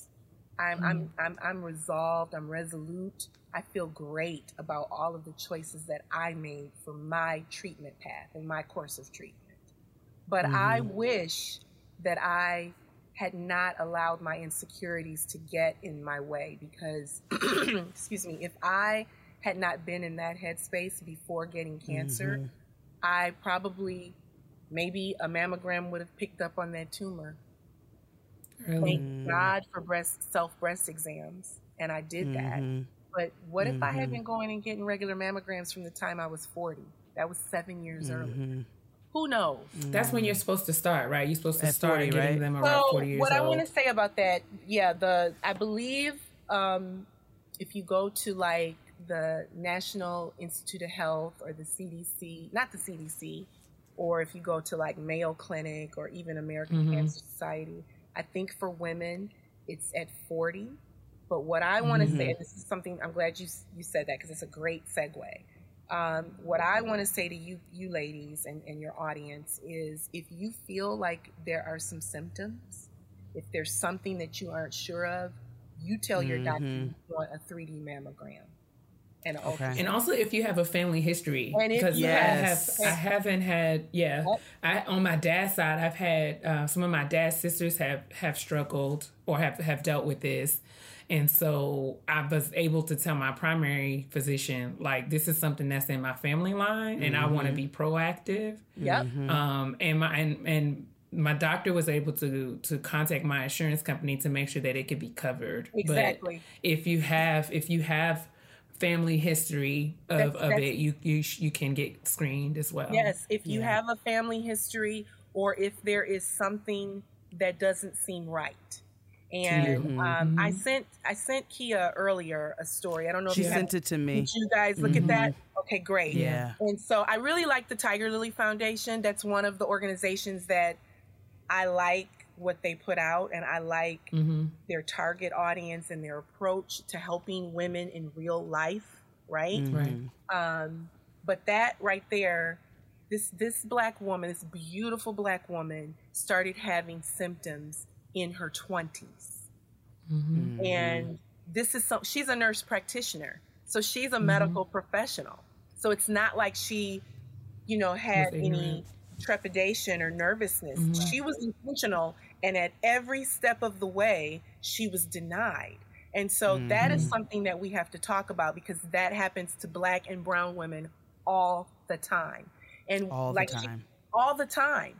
And it could, it, I believe it was a combination of her being a black woman and Mhm. her age. And just to give Mhm. context for your audience, she started having symptoms in her 20s. I think she was 26 and she kept going. She had discharge, she had bleeding, she had tenderness. And every step of the way, they kept telling her, no, that's not what it is. You just have cysts. Mhm. And she ends up being, when they finally diagnosed it, stage four metastatic, and it had Wow. spread into to different parts of her body. Mhm. When if they, if if if six seven years earlier, someone had listened to her, Yep. this could have been prevented. And so that is why I am happy to be public and talk about this. And the messaging is clear for me that as black and brown women, I Yeah. want you to be intentional. Never take no for an answer. If you know your body, listen to your body. Faith over fear. Don't let fear stop you. If that Yeah. doctor is intimidating you or you don't feel like they're listening to you, find another doctor. If it's an Mhm. insurance issue, stay on the phone with that insurance company for how long. If you have to get a little, you know, Mm, You know how we do. Roll your How neck. do. sis. Mhm. Okay. All right. Not, no, because this is your health. And Yes. far too often that happens. And so, even though you ladies are in your 30s, what you should be doing every month is your self breast exams. And I have, um, I'll send you some, some a PDF that you can. I don't Mhm. know how you would do that, but I'll send you a PDF Yeah. if people want access to it that tells Mhm. instructions. But that's the first thing. After your periods every every month, whatever Yep. you decide on the first, I, there's a a mantra, a hashtag in the, the community that I'm in with other breast cancer thrivers and survivors. Mhm. Feel it on the Mhm. first. So on the first of the, the first. month, if you wanna, know, Mhm. you wanna, yes. you know, check your breast, then you can. Mhm. But put it on your calendar, put it in your phone, set the alarm. Do that Mhm. once a month. That's the first thing you ladies should be doing. And if you have Mhm. a family history, you absolutely should be talking to your primary doctor about that and working with your insurance company, however they have to code it, bill it, or whatever to get Listen. those mammograms annually. Derry, before um, okay, before we wrap up, two things we want to cover. Okay. Um, you've mentioned all of these uh, different surgeries and all of the rounds of chemo and radiation you've had to to deal with. I'm curious about cost and um, because I recognize that you know many of us are sort of dealing with this from various places of employment, um, and, and wondering you know was cost an issue for you?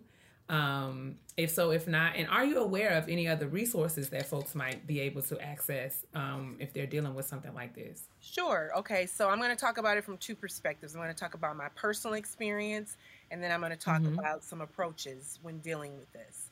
Um, The Okay. first thing I want to tell to you tell you guys is personally, I have been really fortunate because I had a family friend who works in insurance and healthcare. And so she was able to uh, navigate me and have staff work with me directly to provide me with some resources um, specifically for women in the state of Michigan that have breast and cervical cancer. And so, because of that, I, and again, this is because I simply had this resource. I would never have known Mhm. about this otherwise. I want to be clear. Mhm. Um, I did not have to come out of pocket for anything. A blessing. Wow, what a Nothing. I blessing. and I know it's unheard of, um, but Mhm. and, and, and there's some trade-offs there you know i've, I've had to sort of uh, change my lifestyle and cut Mhm. back in order to be able Mhm. to access those resources but for me Mhm. personally i consider that right now at this stage in my life a form of income hmm so that's a choice and a trade-off that i made and because Mhm. i Mhm. have a supportive family and some big brothers that hold me down and parents that hold me Mhm. down and family and aunties that hold me down. I'm really blessed that way. And I know that that is not Mhm. everyone's experience. And so I'm sensitive to that. But that's my Mhm. personal experience. Now, for people who are dealing with this and have challenges, I know the insurance companies are evil and they're beast and, mm-hmm. and whole nine yards. What I want to Mhm. say to you is for breast cancer, there are countless resources for women dealing with breast cancer. So what mm-hmm. you have to do, and this is this is messaging that you guys, this is a recurring theme on getting grown and team typing too fast, mm-hmm. is taking advantage of resources and doing your research and Mhm. and and asking questions and and getting on that computer and and talking to professionals and, and speaking up. This is where you have to say hey listen this is a challenge. I'm not going to be able to face this. What type of resources are available to me? What type of mm-hmm. grants are available to me? You have to mm-hmm. ask those questions and you have to be intentional because the programs are mm-hmm. out there there, Yeah. there, there, there are resources available.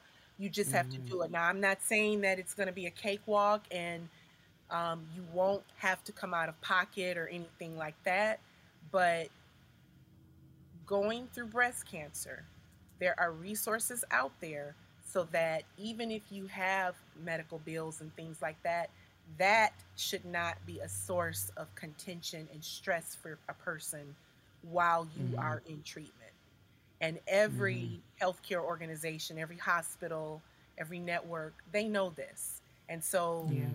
out the gate that is the way that they present to you. When i came to michigan for my second opinion they literally put me and my family and it was it was my parents my aunts a couple cousins i think one of my brothers. They put us in a Mhm. classroom setting. There were desks in this Mm. classroom. It was a whole day it was a whole day experience. I met with my doctors. I met with um, social workers and clinicians and they gave me a folder of, of, different resources and people to call for whatever you would have to deal with. And that was one of the reasons why i personally went with this hospital because they really Mhm. treat the whole person. It wasn't just Mhm. about the breast cancer. They really focused on the whole person. And i like that so again Mhm. it's about knowing your options and being in that's why i keep saying this to you guys you have to be in charge of your health even outside of breast Yeah. cancer for whatever it is Yes. you're facing you have to be in charge of your health and so Mhm. I made the decision to go to this hospital and do my surgery and treatment here because that worked for Daria. Mhm. And that is the part, you know, I think in culture, a lot of times, historically, you go to, well, so and so been going to Dr. So and so for years. That's always been our doctor. Mhm. You don't have to do that if you don't want to. Right, right, You can right. go to who you want to go to. Yeah. Right. If it does not right. work for you, you don't have to do that. And so that mindset, that conditioning that I think culturally has existed for us, Mhm. you really have to be in charge of it. And that will help you when it's time to deal with finances and costs and things like that because you're going to use resources and you're going to find people and connect with doctors and professionals that that cater to you, that you vibe with, that you feel confident about and have peace of mind about. So that's how I want to answer that question. I hope I was thorough and I did. Oh, you answered it uh, uh, based off of your own experience. That's all, and I think that's a sometimes that's a bit of an issue with the internet is that people speak on their own experiences, and a lot of a lot of the public tends to take those experiences and generalize them, which Right. that's not that this is an that's why it is an experience. so you can Right. only speak only speak on what you what you know what you've gone through, and I love that you've highlighted so much not only about um because we want to have further conversations about black women's health and a lot of times how we're unheard um Yes. in the future but I, I love how you touched on that and i love how you a, a big message that i got from you in this conversation today was paying attention to yourself Yeah. like really focusing and like being very intentional Yeah. about paying attention to your health and yourself Yeah. um, from you discovering your own lump to even even seeing okay something is not right within these fluids let me go and ask questions about these. And I think a lot of times we're so used to just letting things happen or, oh, well, they told me this is okay. Or, well, I don't know nothing about the health profession. So, you know, discharge don't usually come out this way anyway. So I don't even mm-hmm. know what to make of this. So I love Right. that you really take took a toll on and you really took a hold of of what you had going on and you asked proper questions so you can get the help that you really needed. Yes, For and, and that's important. And I just want to say, everybody's experience is different. All cancers are different. All, all, all breast cancers are different. All breast cancer experiences are different. And I don't want to say, this is the way I'm giving you my experience. And from that, I'm telling you elements and, and, and, uh, teachable moments that I had that I believe can help anybody going forward. Absolutely. you know? Absolutely. Are there any other sort of last minute, or as we wrap up, are there any sort of other sort of takeaways or advice you want to leave our our audience, our listeners with? Absolutely. One thing I wanted to to really stress, um, I, we we talked about it a little bit earlier, and that was the 3D mammograms and ultrasounds. Um, I want to stress that when you get your mammogram, you ask for a 3D mammogram. And I realize that Okay. not all facilities have them, but more and more have them. They're they're more uh, prevalent, and um, there's access more now than ever. And so the reason why I want to say a 3D mammogram, it has advantages in detecting breast cancer in people with uh, dense breast tissue. And because the 3D image allows doctors to see beyond areas of density in your breast. And most black and brown women have dense breasts. So Okay, can you Whether- tell? Can you talk a little bit about dense small. breasts? What is Whether they what does a dense small. breast consist of? Like, So explain a- that a little bit a for me. A dense breast is a fatty breast. Okay, yeah, when it be fluffy and nice. fluffy. And even if you are not a busty girl, you, let, let's say you, you got itty bitty, you're in A the little bit, club, a little right? bit. Even if you're in the itty bitty club, it can still be kind of fatty and dense. Mm-hmm. Okay, right? And so most black and brown women have them. Okay. Yes. And All my tissues is dense, honey. but I'm trying to see. Like, I'm not very soft. You know All how some tissues. people you push on their titties and they real fluffy, they real soft. They're like Yeah, real. Bouncy, buoyant. I don't have that. I'm not very yeah, soft but like that right you here. my little sister and honey, I know what you working with over there. you got you got dense you breasts. know, you got dense Okay. tissues, just like me. Thank you all. I, I know, uh, I you know, I know what uh, Tristan got over there. So, so you still have them, but but Google is our friend, ladies. Um, but Yeah. I, I, but Google is your friend, but you don't want to go down the rabbit hole and you don't want to go to Yeah. the wrong information. Yeah. So Mhm. I'm big on the National Institute of Health. I'm big on Mayo Clinic.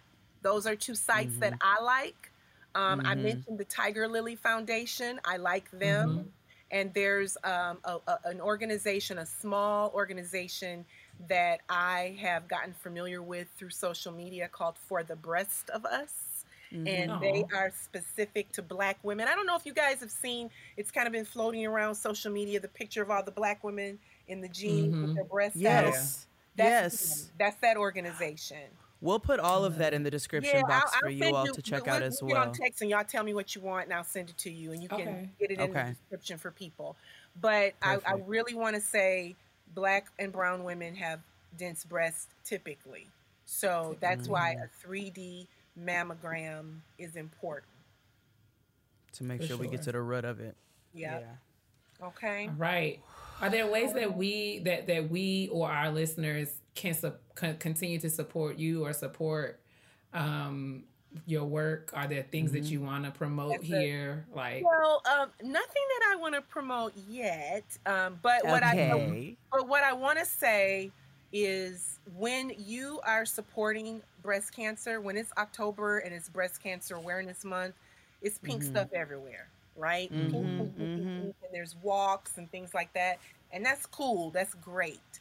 But I want people to be intentional about what they're buying and what they're supporting, you know, Mhm. because it's some, you know, like everything else, people take advantage snakes. and so right. before- Absolutely. before you buy those that pink t-shirt or that pink uh, ink pen or coffee mug make sure that the proceeds, are Proceeds, really supporting and funding research and helping Mhm. women in real time, in real life, as they deal with this.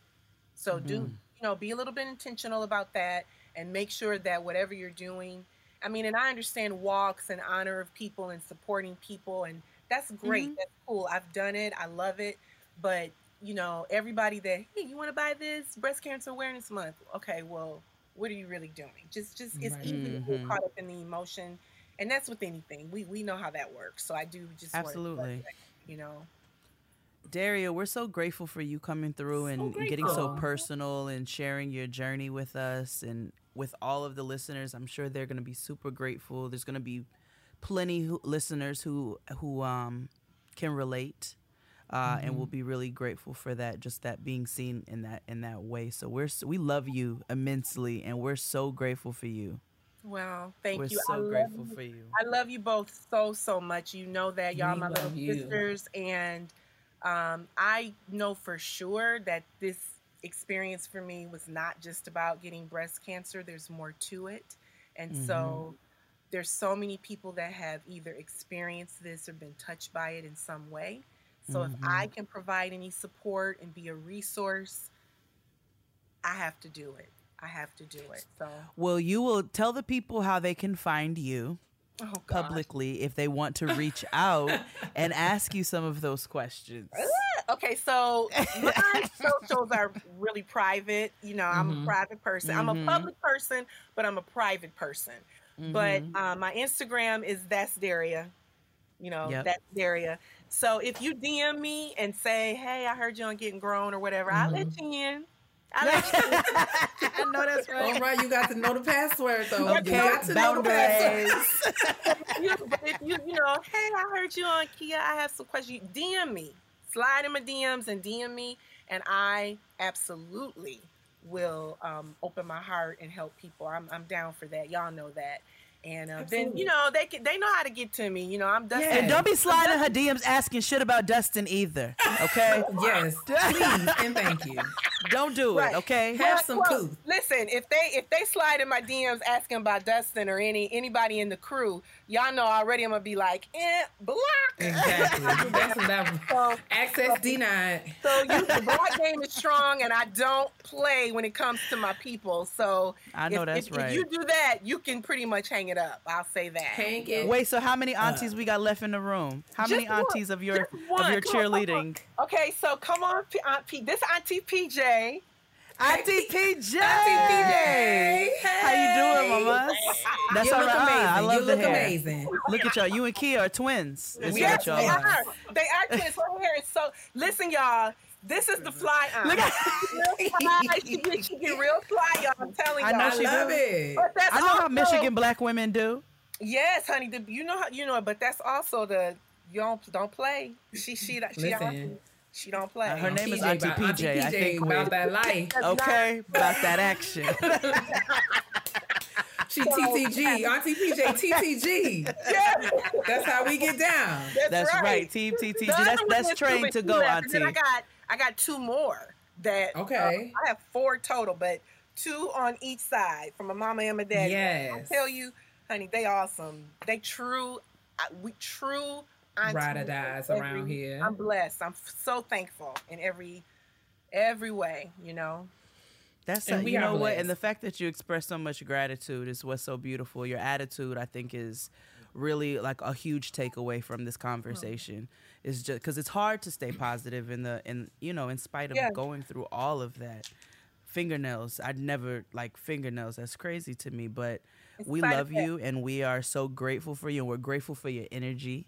We're grateful for what you bring um, to the table, just just energetically. You're such a beautiful person, Daria, and we're so grateful that you came and sat at the kitchen table. We I'm love you. Table. I love y'all.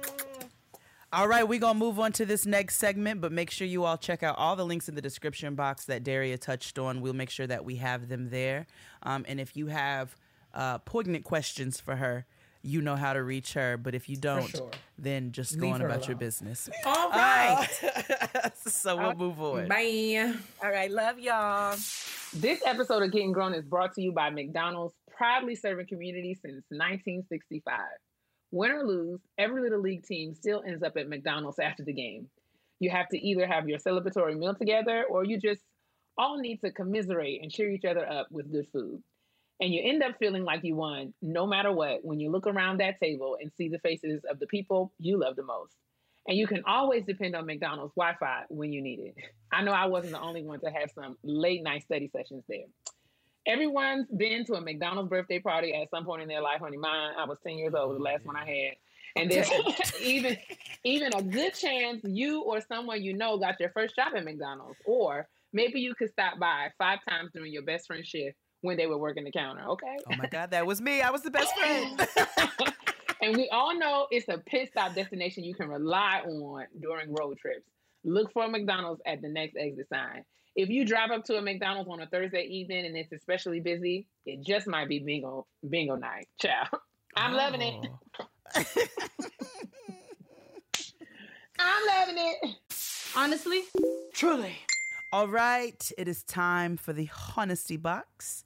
Um, she gave herself a pseudonym, Regine Hunter, but I want to switch it because you know I I I just like to do that. Okay. So what do you want to call her? All right, that's fine. We can we can call her um mm, mm, mm, let's see here. Let's call her Okay, I love Vincent. it. See, I just want to hear Keia pseudonyms. so Jaleesa Vincent writes, "Hello, Chef Jade and Dr. Keia. I hope this message finds you well. You may call me Regine Hunter, but we're not doing that. You are now Jaleesa Vincent. If I, she said, if you like. So she knew. She knew what type of time we was on. Okay. I am emailing because you all have spoken Yeah. about grief on this show beautifully, and I was hoping you ladies could provide me with insight. My mom, who was the only parent I've ever known, passed December 2020, and I have been completely lost without her. Mm. I'm an only child, and for 26 Aw. years, it was just my mom and I. I'm having a hard time bouncing back from this sadness, which my therapist has told me is perfectly normal considering the relationship we have. I'm not alone on this journey, but I still feel alone often. I know my mom prepared me for this, but sometimes I feel like I'm drowning. How do you all deal with grief when it's overwhelming and you feel like you cannot breathe? Any suggestions you offer are greatly appreciated. I love you ladies and respect you both so much, and I often look at you like big sisters in my head. Thank you for your vulnerability and continuous That's guidance right. as we endeavor the ghettos of adulting. Oh, Jaleesa. Girl, okay. Let's get to it. So, first of all, Oh, Jaleesa. you're not supposed to be okay right now. No. You're not going to be okay right now. And I think I think I want to offer that you should. Well, it's my hope. I don't want to put any pressure on you, um, but it's my hope that you release yourself of this pressure to be Yeah. okay right now. December 2020 is just Mhm. within a year. You know what I'm saying?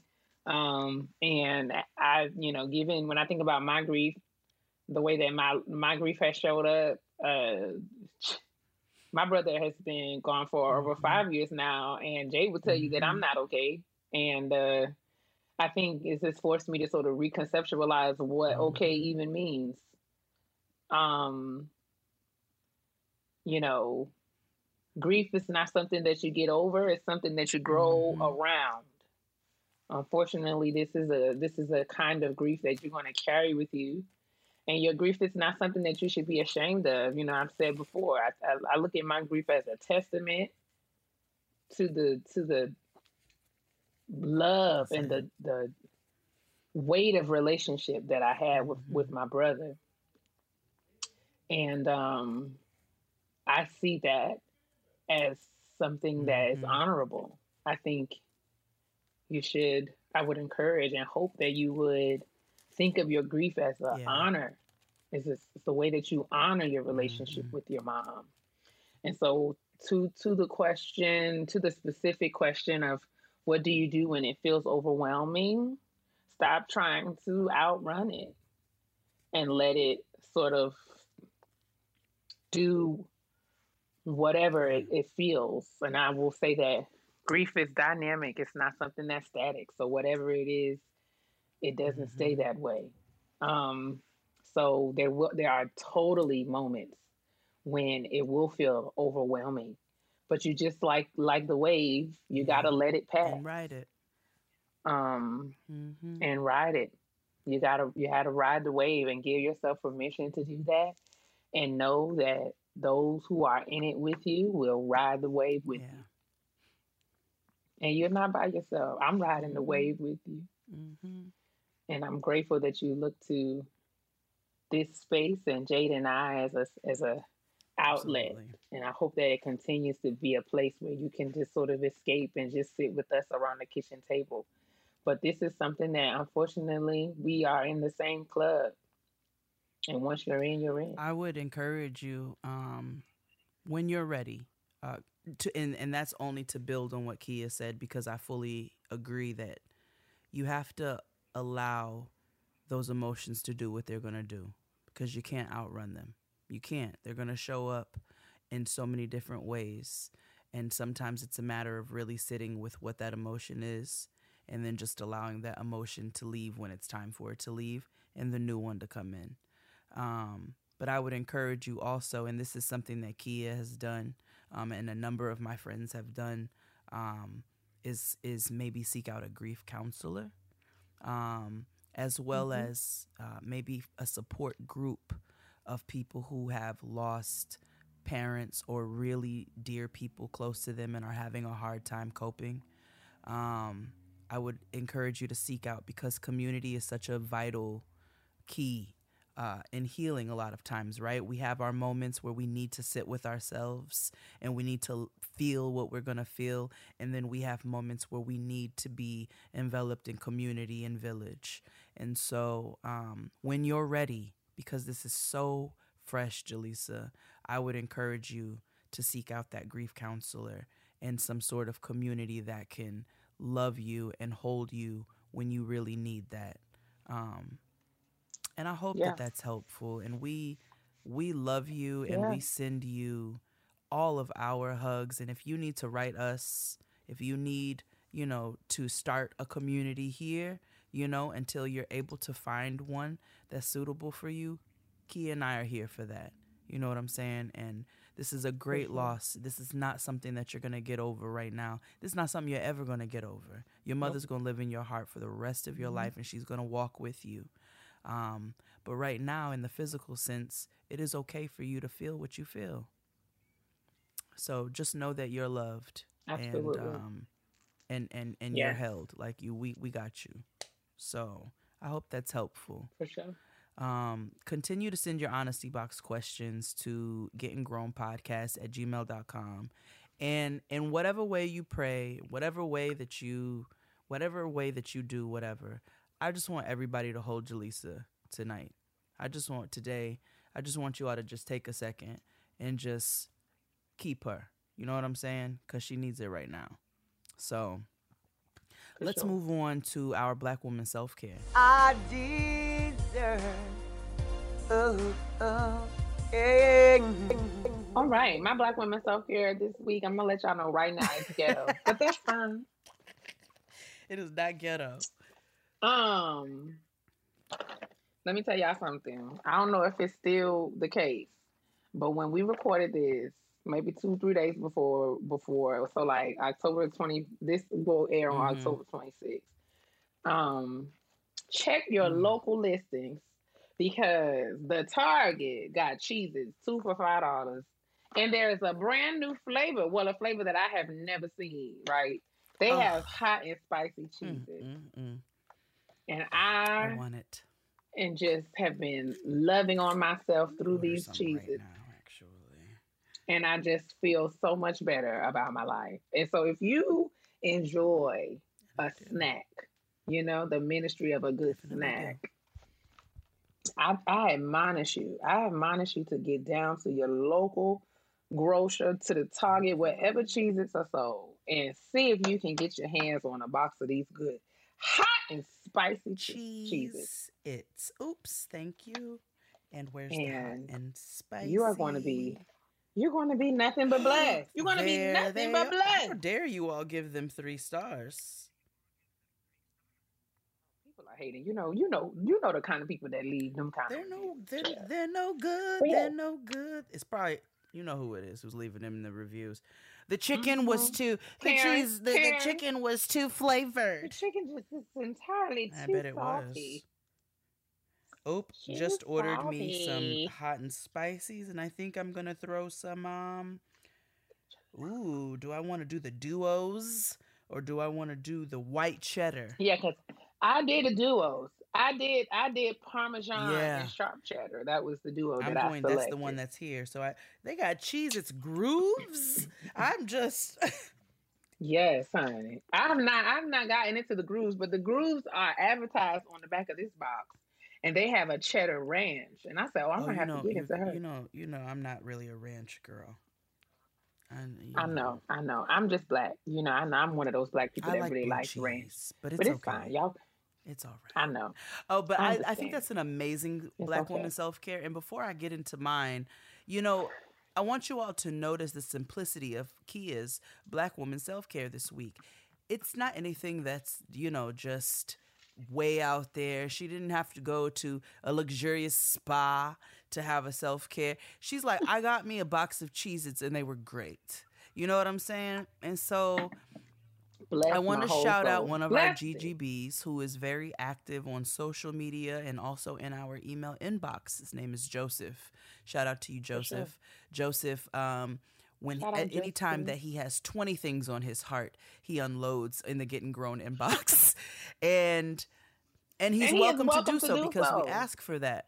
But what I want to e- encourage Joseph is as much as you need to get those things off your chest, just find just the teeniest small joys in life. Just the smallest thing. Like I clipped my toenail today and it was straight. Like I did a good job with it. It wasn't all diagonal and Yes, curved. and I you did a know, good your job. self-care can be anything that you that just made you feel better even if it was for a millisecond out of the day you know? And when we change our thinking into this way and this is coming from somebody who you know loves the pessimist side of, of life. But i also mm-hmm. understand how important it is for us to find those small joys and understand you know it's good for our health it's good for our well-being you know so just find a millisecond of joy out of the day and say okay you know what that was something that made me feel better today so that's just a just a little piece, you know, from from Jaditha Brown. Um so but Jaditha Brown. it and might, that's you're not getting ready to get out of here right now because you just scratched the door for me to let you in. Now you in and you want to go out. Listen, Um, listen, Jay trail Do you hear her? Cussing her right I out. should I should take a video of the way she's Cussing carrying her on at out. this door. My black woman, she she What is she she likes doing? to so when she wants to get out, she meows and then she reaches up and and like paws at the door. If it's, she's on the other side and the door Oh is cracked, she'll like push up and push it open so she can get in. She's smart, this one here. She's a What smart one. is- Um, my black woman self care this week is I was extremely kind to white people. Now I'm going to tell you why this was my self care Oh. because, you know, I went I went out of my way to be kind. Um, and it was just from feeling on a human level. So I'm on the airplane headed back home, and you know this couple gets on the plane, and so they ask the man in front of me, "Do you mind sitting by the window um, there so that we can sit together?" Now all of this was in this comfort section of like bigger seats, right? So it's not like he would have been inconvenienced to Mhm. move back, but he's like, "No, I don't want to sit by the window." So it was kind of like, oh man, okay. And, you know, they felt bad. I'm not mad. Have your boundaries. You know what I'm saying? You have a 6 mm-hmm, hour flight mm-hmm, home or a mm-hmm. five and a half hour flight home. If you said, I s- specifically do not want to sit by a window, I'm not mad at that. I don't care. I don't get up. I don't go pee on a plane. I refuse to pee on a plane. And so I just want my my comfortable seat. So I was like, "Hey, my man, you want to take my aisle seat? I'll take that window seat, and then you can let them people sit together since they got a they a couple and it's we got five and a half hours." And he was like, "You sure?" And I was like, "Yeah, take the seat, nigga. Like, come on." So then this big old Long Island white man across the way is like, "That was really nice. That was really nice of you. That was just kind." I was like, "Well, that's the kind of nigga I am. I'm a kind person." I was like, "You know, people is kind out here."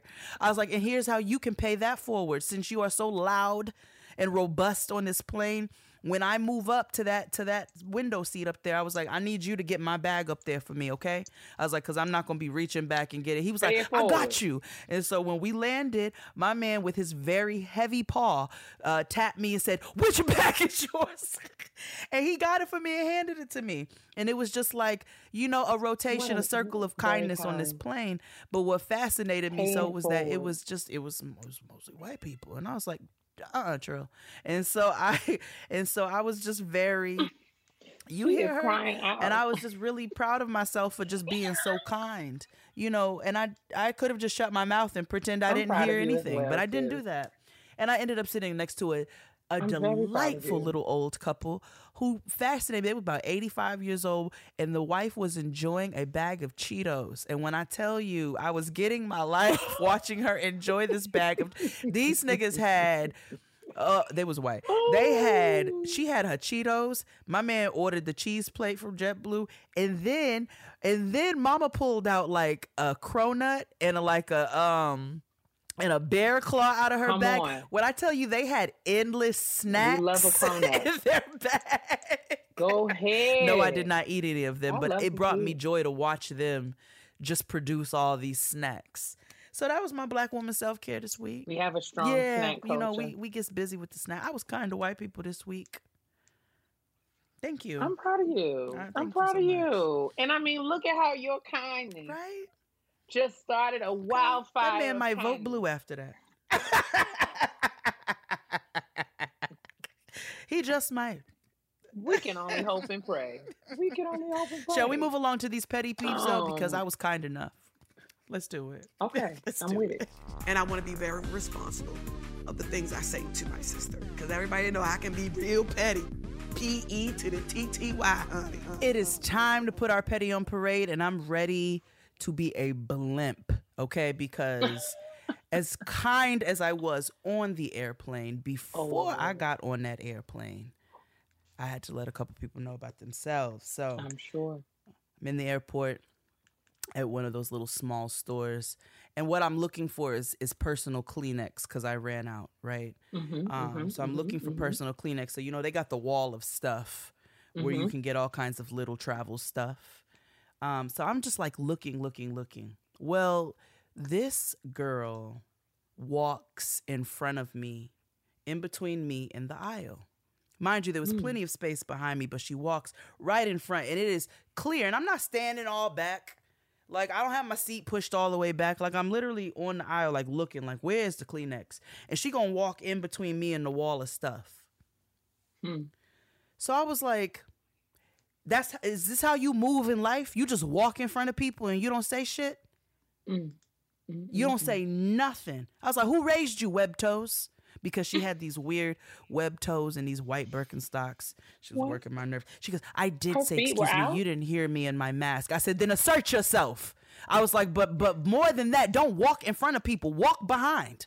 So what's wrong with you? So there was that. So don't do that to people. And then there was also, you know, when they tell you at the gate, we call in sections. So don't come up here until your section is called because it's counterproductive Well, niggas don't listen and they all gather anyway. And I happen to be in a seat on the end of stuff and, you know, waiting for my section to be called. Mm-hmm. Mm-hmm. And so people are gathering, they're all about. And it was two white men. It's always white men. It was Oh, two dear. white men who are walking with their things with just like reckless abandon. Their stuff is swinging. So they'll have like a rolling bag and then like a laptop bag or something. But it's just swinging with reckless abandon. When I tell you by the time this first one knocked me in the side of my head and didn't say nothing. And it just mm. shocked me. So I didn't even get a chance to say no. But the second one, I played tetherball. I knocked his shit right across his body. It was his bag swung in my direction, and I swung it back the other way where it wrapped around his little body. And I said, You need to watch your shit. Mm. Don't be walking through people and you know you have a bag hanging off your arm and you're letting it swing with reckless abandon. It's like, watch your shit. I'm sitting here and I'm not in a place I'm not supposed to be. So guess what he did? He watched his shit after that. I bet he watched his shit. So those are my petty peeves. Don't walk in front of people when they're looking at stuff in the store. And if you do, if you have no other place to go, say excuse me. But if you have somewhere else to go, go there. If you can go around, do that, and watch your shit. And that's it for my petty peeves. What you got?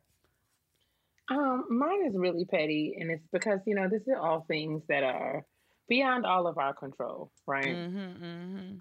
As we all know, I'm a tall, and uh, as such, I've been I've been facing some difficulty in the area of buying pants that fit me and my body. Um, I I really have been looking for a good pair of high waist jeans. You know, I I've been seeing a lot of the the companies and you know little online boutiques and stuff. The trend right now Mhm. that I'm seeing a lot is like the mom jean, like a distressed jean Mhm, that's mhm. high waist, wide leg. Mhm. You know, it's a it's a full look, and I have yet to find a pair of those pants with an inseam that works for me. Have you looked on the ASOS? So the thing about the I have looked on the ASOS. And the thing about ASOS is um I really struggle with um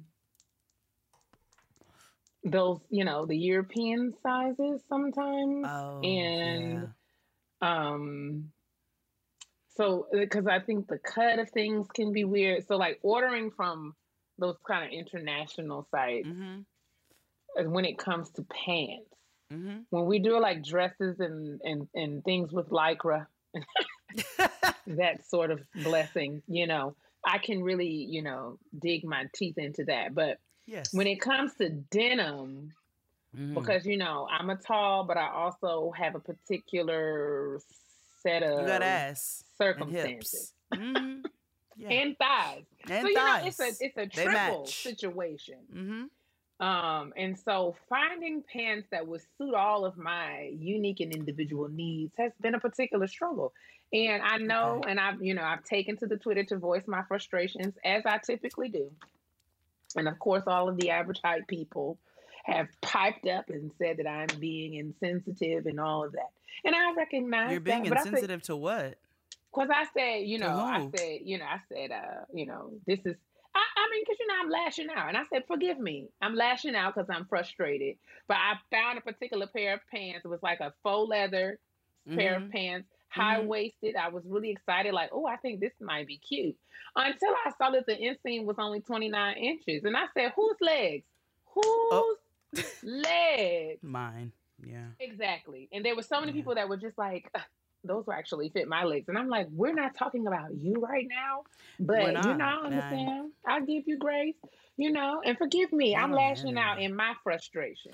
No, ain't no forgetting I you. You're, frustrated because you can't find the damn pants. Now I will tell you I this. can't find the pants. I don't. I obviously I don't. I, you know, I think I do, but I don't share your frustrations in the inseam department. But I Mm-hmm. do share your frustrations in the ass, hips, and thighs department. Mhm, um, and I mhm. can tell you that I was surprised to find ASOS jeans. Okay, maybe I'll just maybe I've just been hesitant.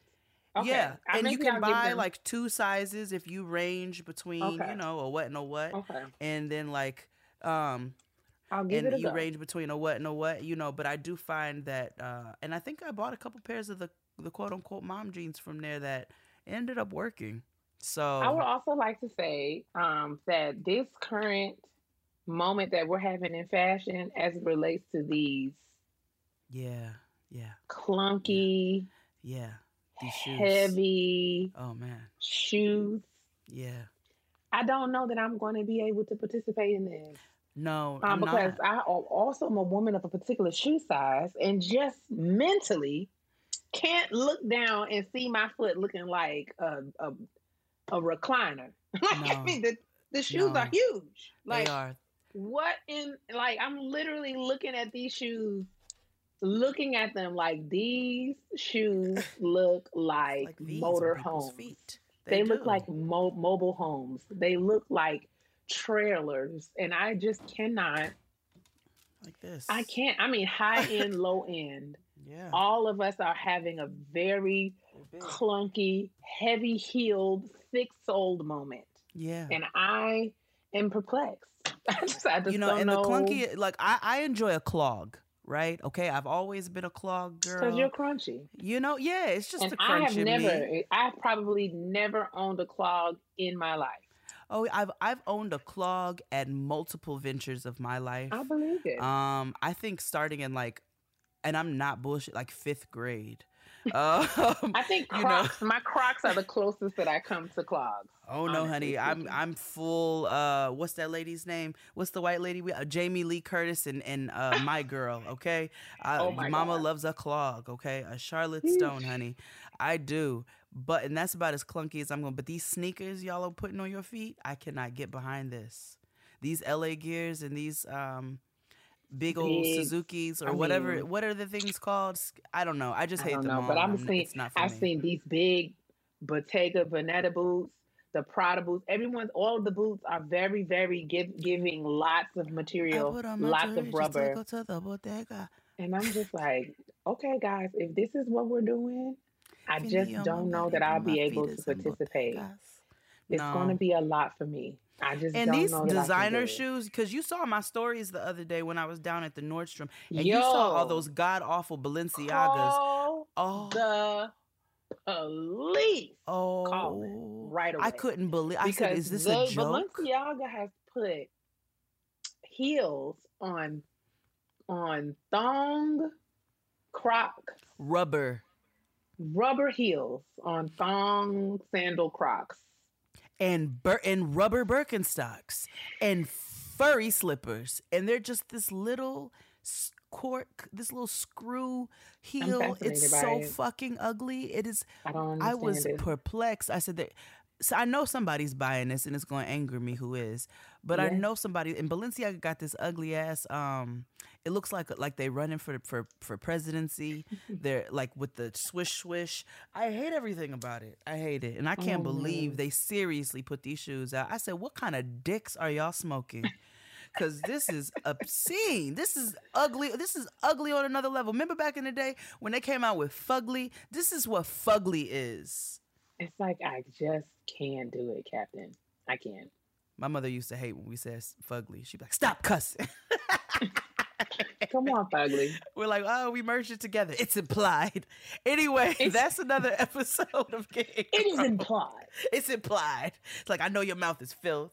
Um, thank you so much for tuning in to our foolishness. Thank you to Daria for coming through and sharing her personal experience with breast cancer as we close out Breast Cancer Awareness Month.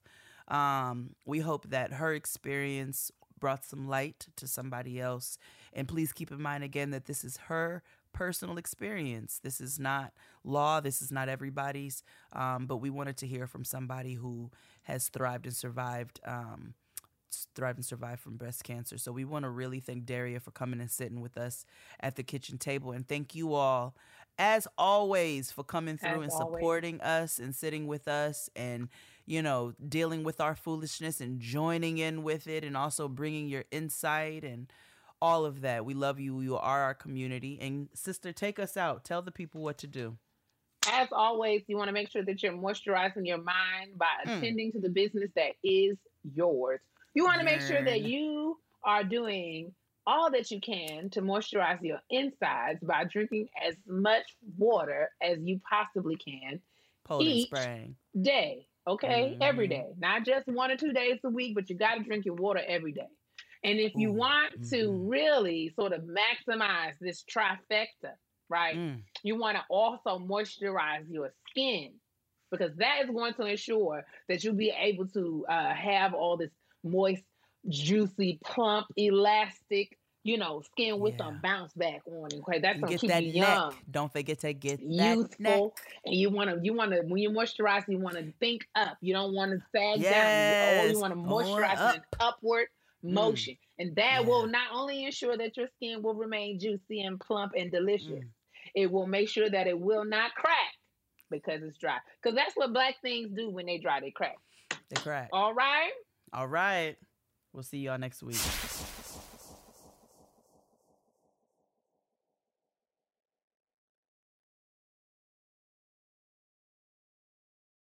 Spectrum One is a big deal. You get Spectrum Internet with the most reliable internet speeds, free advanced Wi Fi for enhanced security and privacy, and a free Spectrum Mobile Unlimited line with nationwide 5G included, all while saving big. For the big speed, big reliability, and big savings you want, get Spectrum One. Just $49.99 a month for 12 months. Visit spectrum.com slash big deal for full details. Offer subject to change, valid for qualified residential customers only, service not available in all areas. Restrictions apply.